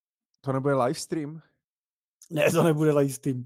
Dokonce, dokonce já... si ani nemyslím, že to musíte 24. prosince poslechnout. Nemusíte si poslouchat ty věci v čase, kdy my je vydáváme. Hejle, ale ty jo, Já si myslím, ty už jsi takový, totiž takový influencer. Já si myslím, že by kdyby udělal live stream ze štědrovečerní večeře u vás. Kámo, jak, se, jak se dusím kaprem třeba. Jo, to by mělo obrovský úspěch. Obrovský. Fakt? Co budeš mi na sobě? No, máš oblek nebo, nebo, nebo máš něco, co... Jako na, na, na štědrý den? Mm-hmm. Uh, asi tohle. Ty vole, tak mě si směl pozvat na to, že abych tě vyspovídal, ne Dana, nic proti němu. A tak přijeď. 18. to budeme točit. já, já budu v Plzni 21. ledna, ne? Nebo když se uvidíme. Jo, tak jo, něco, to jsme, to jsme. Tak, tak tam třeba něco, něco, něco natočíme, no. Hele, tady Roman se ptal, jenom abych to nezazdil, tak eh, no. ptal, co čtu, že má stejný problém s dárky, že mu přijdou zbytečný. Třeba se mu to podaří změnit. Tak uh, Romane, moc hezká knížka, je to teda v angličtině, jmenuje se to Borrowed uh, from Your Grandchildren. Uh, je to uh, moc pěkná knížka, kde právě uh, je ta myšlenka toho darování popsaná, ale jinak samozřejmě můžeš, můžete číst knížky Daruj a bude ti dáno a tak dále, nebo teď jsem nějaký takový v češtině jsou taky, taky jsem to přečet moc hezký, ale uh, já jsem takovej, um, jak teďkom pracuji hodně s těma rodinama, my hodně pracujeme s uh, jako principem nějaký dynastičnosti v těch uh, rodinných radách, rodinných ústavách, tak uh, ten, tahle knížka zrovna opravdu tu rodinou jako anamnézu bere hodně do hloubky a ukazuje tam celkem zajímavý princip toho, jak se formou darů bojova, budovali vlastně jako impéria, jak se budovaly ty eh, velké dynastie, eh, tak jenom vlastně to, to obdarování má nejenom ten rado, ob, jako radostný efekt, ale má to i uh, další dynastické efekty, který doporučuji si přečíst třeba v této knižce, ať to tady neinterpretuju já takhle jako na, na půl pusy.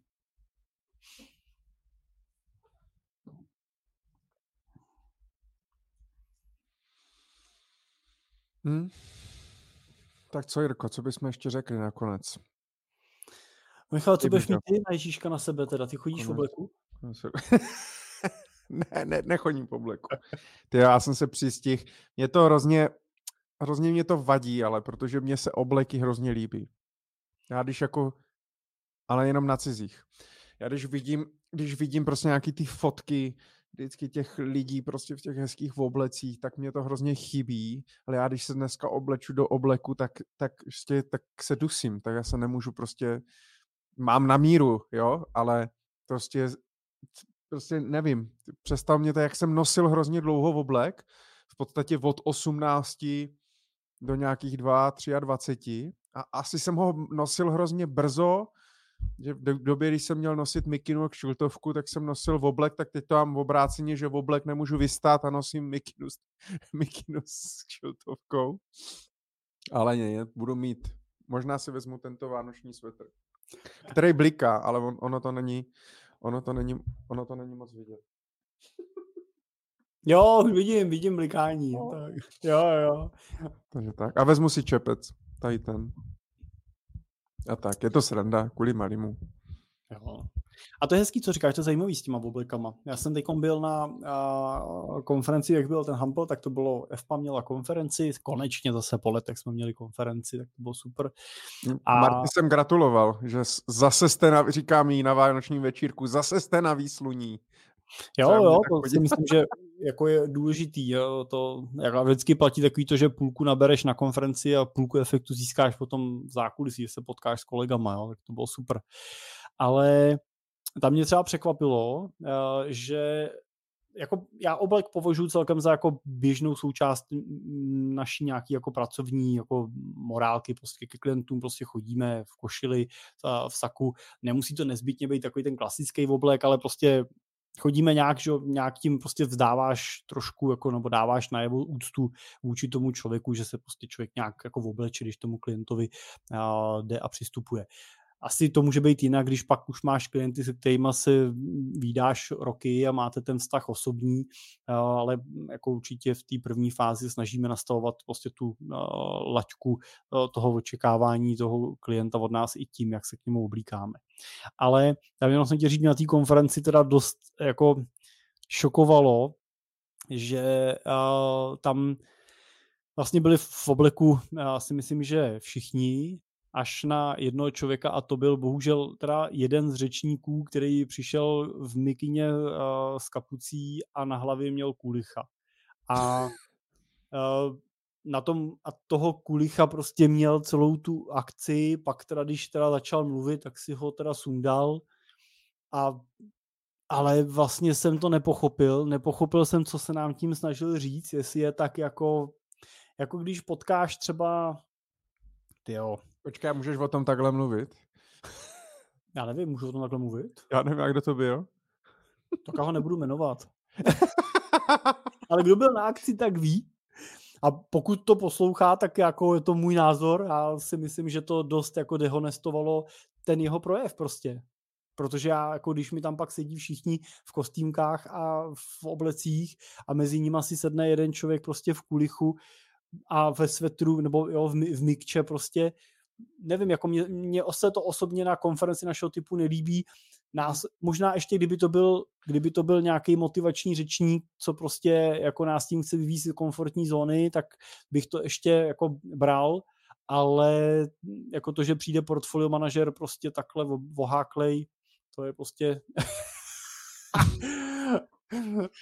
jo, tak to, na to, to, jsem si, na to, to jsem si vzpomněl tady na tuhle fotku. No. Ale, ale víš co, mě to, mě to, to mě jako nevadí, jo, že prostě někdo si vezme bílý tenisky prostě k tomu saku a má pocit, že to je jo, moderní a možná jsem já nemoderní, že se dneska nosí krátký kalhoty. Mně, mně se to nijak, jako to mě nijak jako neuráží a že nestíhám ty trendy módní, prostě je můj problém, ne, ne problém těch lidí, jo. ale uh, to jako furt beru to, že ten člověk si dal nějakou práci s tím, aby se voháknul a mně se to nemusí líbit. Ale pak jsou lidi, který mi přijde, že tím, jak se oblečou, ti dávají prostě najevo, že se jim s prominutím prdele. Jestli jo. to můžu po 10 hodině takhle říct a omlouvám se dětem, co jedou v autě teda. No.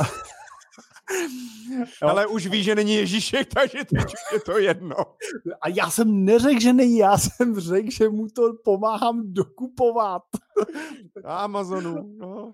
A pak vyzvedávám je, je, přijde mi to podobný, jako prostě, když jo. přijde někdo v teplákách prostě. Jo, taky jako tepláky super, když si je vezmeš doma, ale já si ani nemyslím, že se s nima musí lítat letadle. Prostě, jo. teď jsem jich teda viděl letadle spoustu.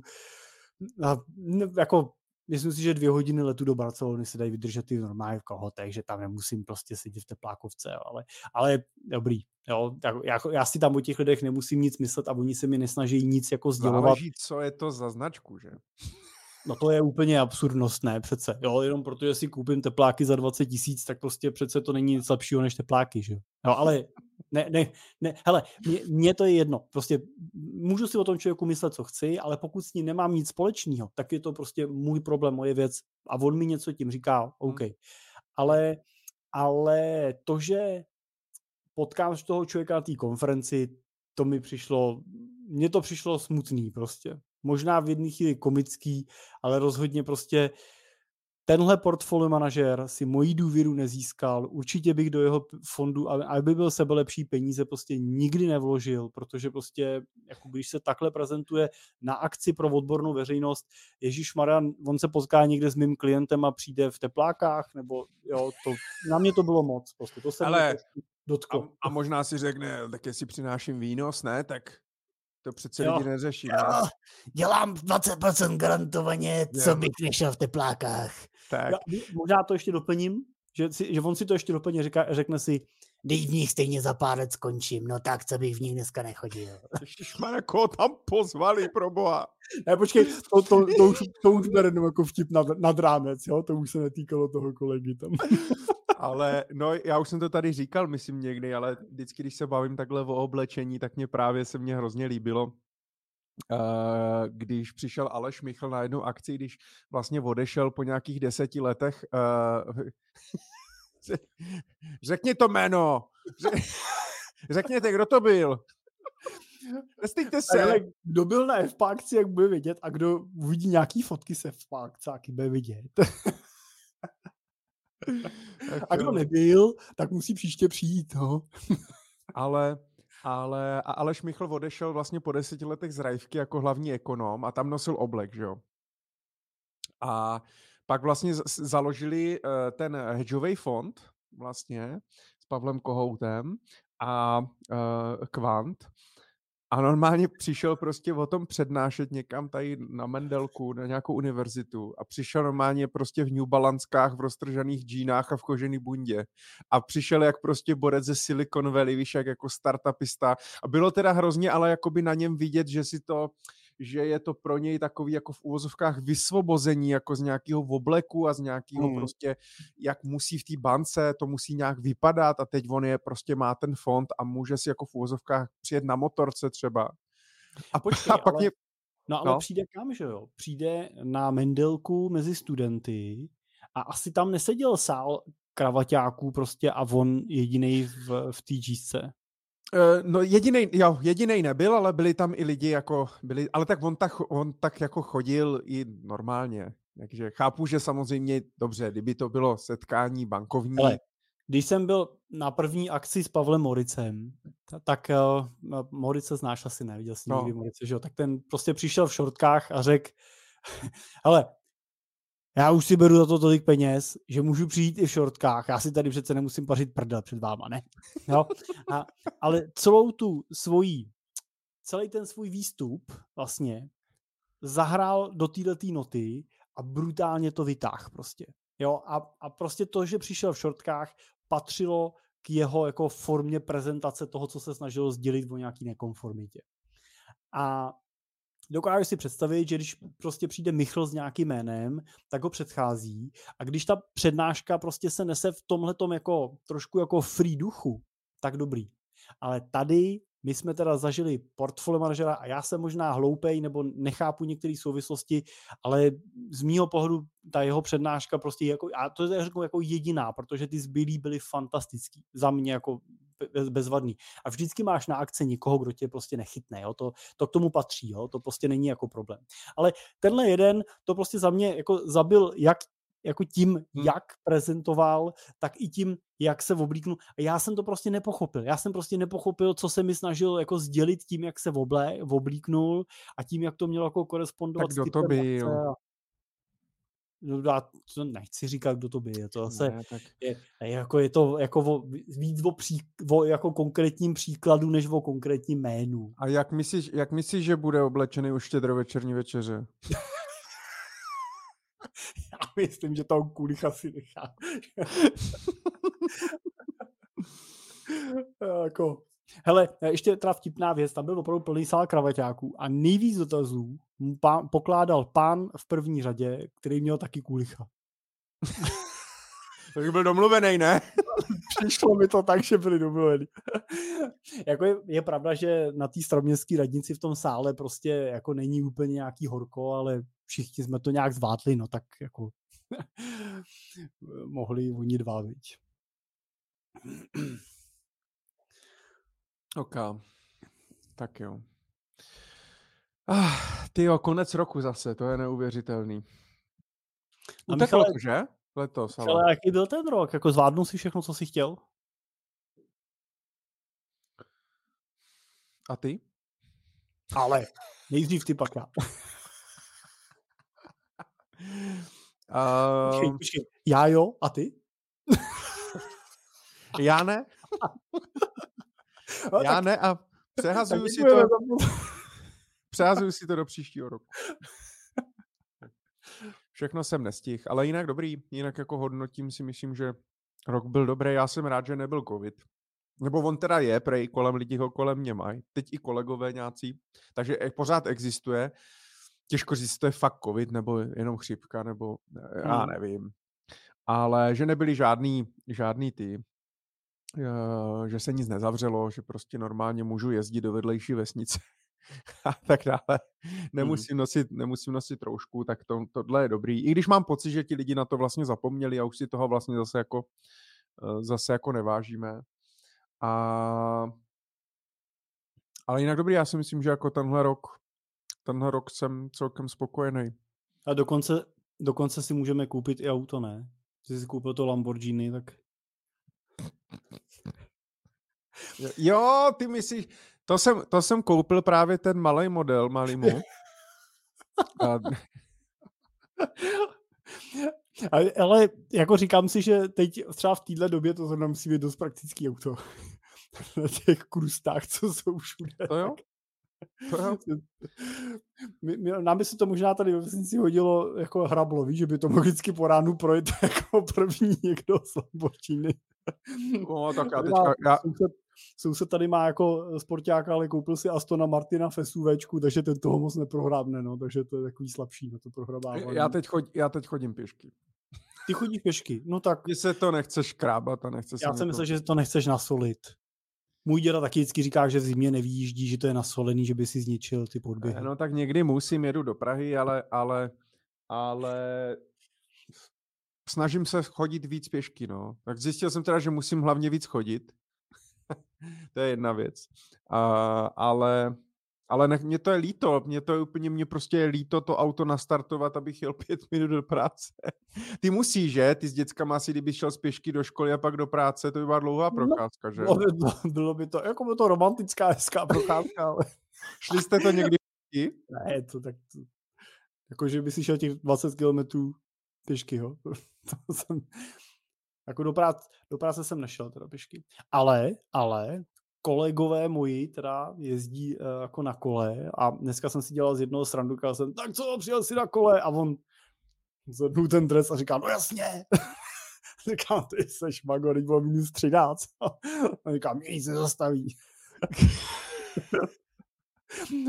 Taky jo, jako analytiky nic se zastaví, ty prostě přijedou vždycky, prostě to je jistota. To dobrý. Tak, tak. Tak Jirko, prvního první, Hmm, Počkej, jo, já jo. to tady musím, nestíhám dneska.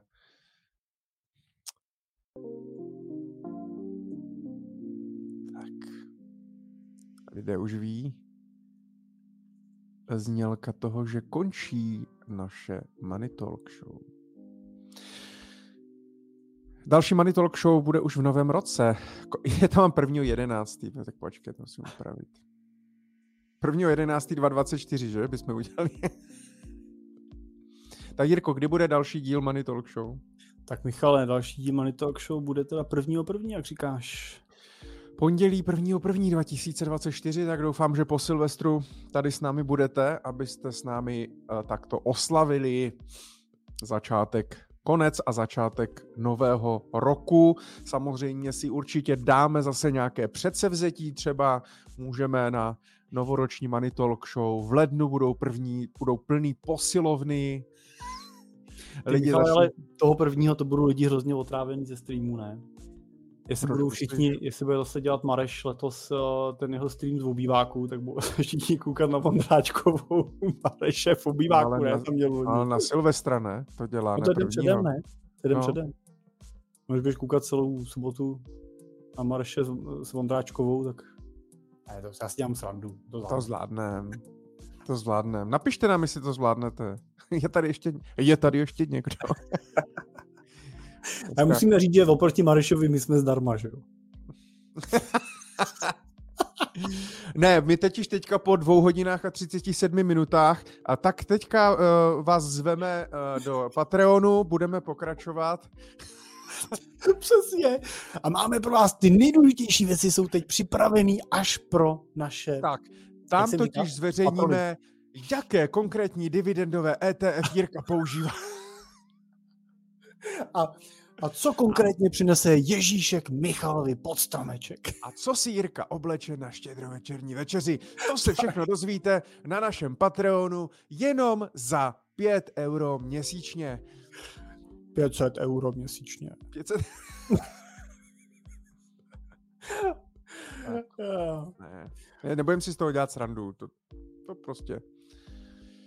To prostě Takže to neděláme srandu, teď se přepněte. Halo? Jo. Jirko, už jsme přeplí? Dobrý, tak teď můj... Ty Michale, a my jsme to, měli to tak pěkně rozjetý s těma samolepkama, víš, jak nám posílali. Já do dneška nevím, eh, kde se to bralo ani kde to skončilo, ale ty si měl to vždycky hroznou radost. A pak vím, že jsi si užil tu dovolenou v tom Monaku, že to bylo pěkný teda. Ale já mám... Teď jako přemýšlíš, že ty narosky nevíš, že si pojedeš, pač to nedal, ty samolepky tam. Já, ty jo, ani mě to nevykládej, protože já někde na YouTube ty peníze mám, ty jo. Ale nevím kde. ještě jsou tady. Je to dobrý. Zdravíme. Je to dobré, zdravíme standu. Děkujeme za to. Už vás nebudeme dlouho zdržovat, ale je dobrá nálada. A jsme live. Tak vás vítáme u druhé, druhé části naší vánoční Money Talk Show. Dáme další dvě hodiny. Přesně. tak já. A tohle je první talk show, kde uvidíte spící hlavní postavy. bychom udělali 24-hodinový stream. Jako... No, ne, no ne, tak já si myslím, že za další dvě hodiny už bychom tady vůbec, jako... To ne, to si nemyslím. Myslím, si, že bychom to, že, myslím, že bychom zrovna, to zvládli. Že zrovna ty teda. Já to už v devět chodí spát. Jako. Já se teď rozjel. Teď jsem se dostal do flow. Jsi dostal mízu druhou. Ale tak to. Uh, tak to je. Tak pojďme zopakovat jenom ti z vás, kteří to neví. Zpětnou vazbu můžete psát na moneytalkshow.simple.cz. Budeme rádi za jakoukoliv zprávu, i třeba jenom to, že nám to sluší, nebo že se smějete s náma, nebo že nás rádi posloucháte, rádi vidíte, cokoliv. Pokud budete mít nějaký dotaz, tak klidně se ptejte, žádný dotaz není hloupej.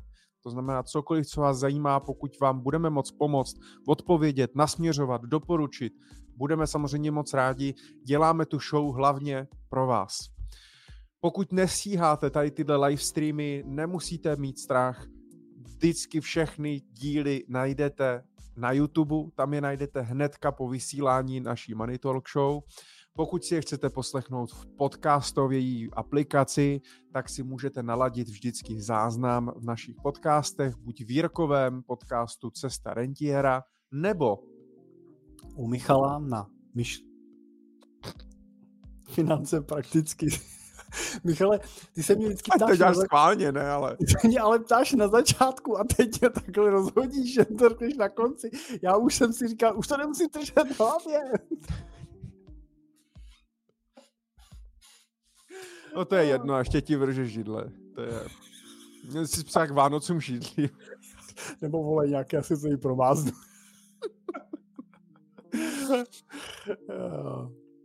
Takže tak. Takže tak díky. Tak. Děkujeme, že jste byli s náma. Užijte si advent, užijte si sníh.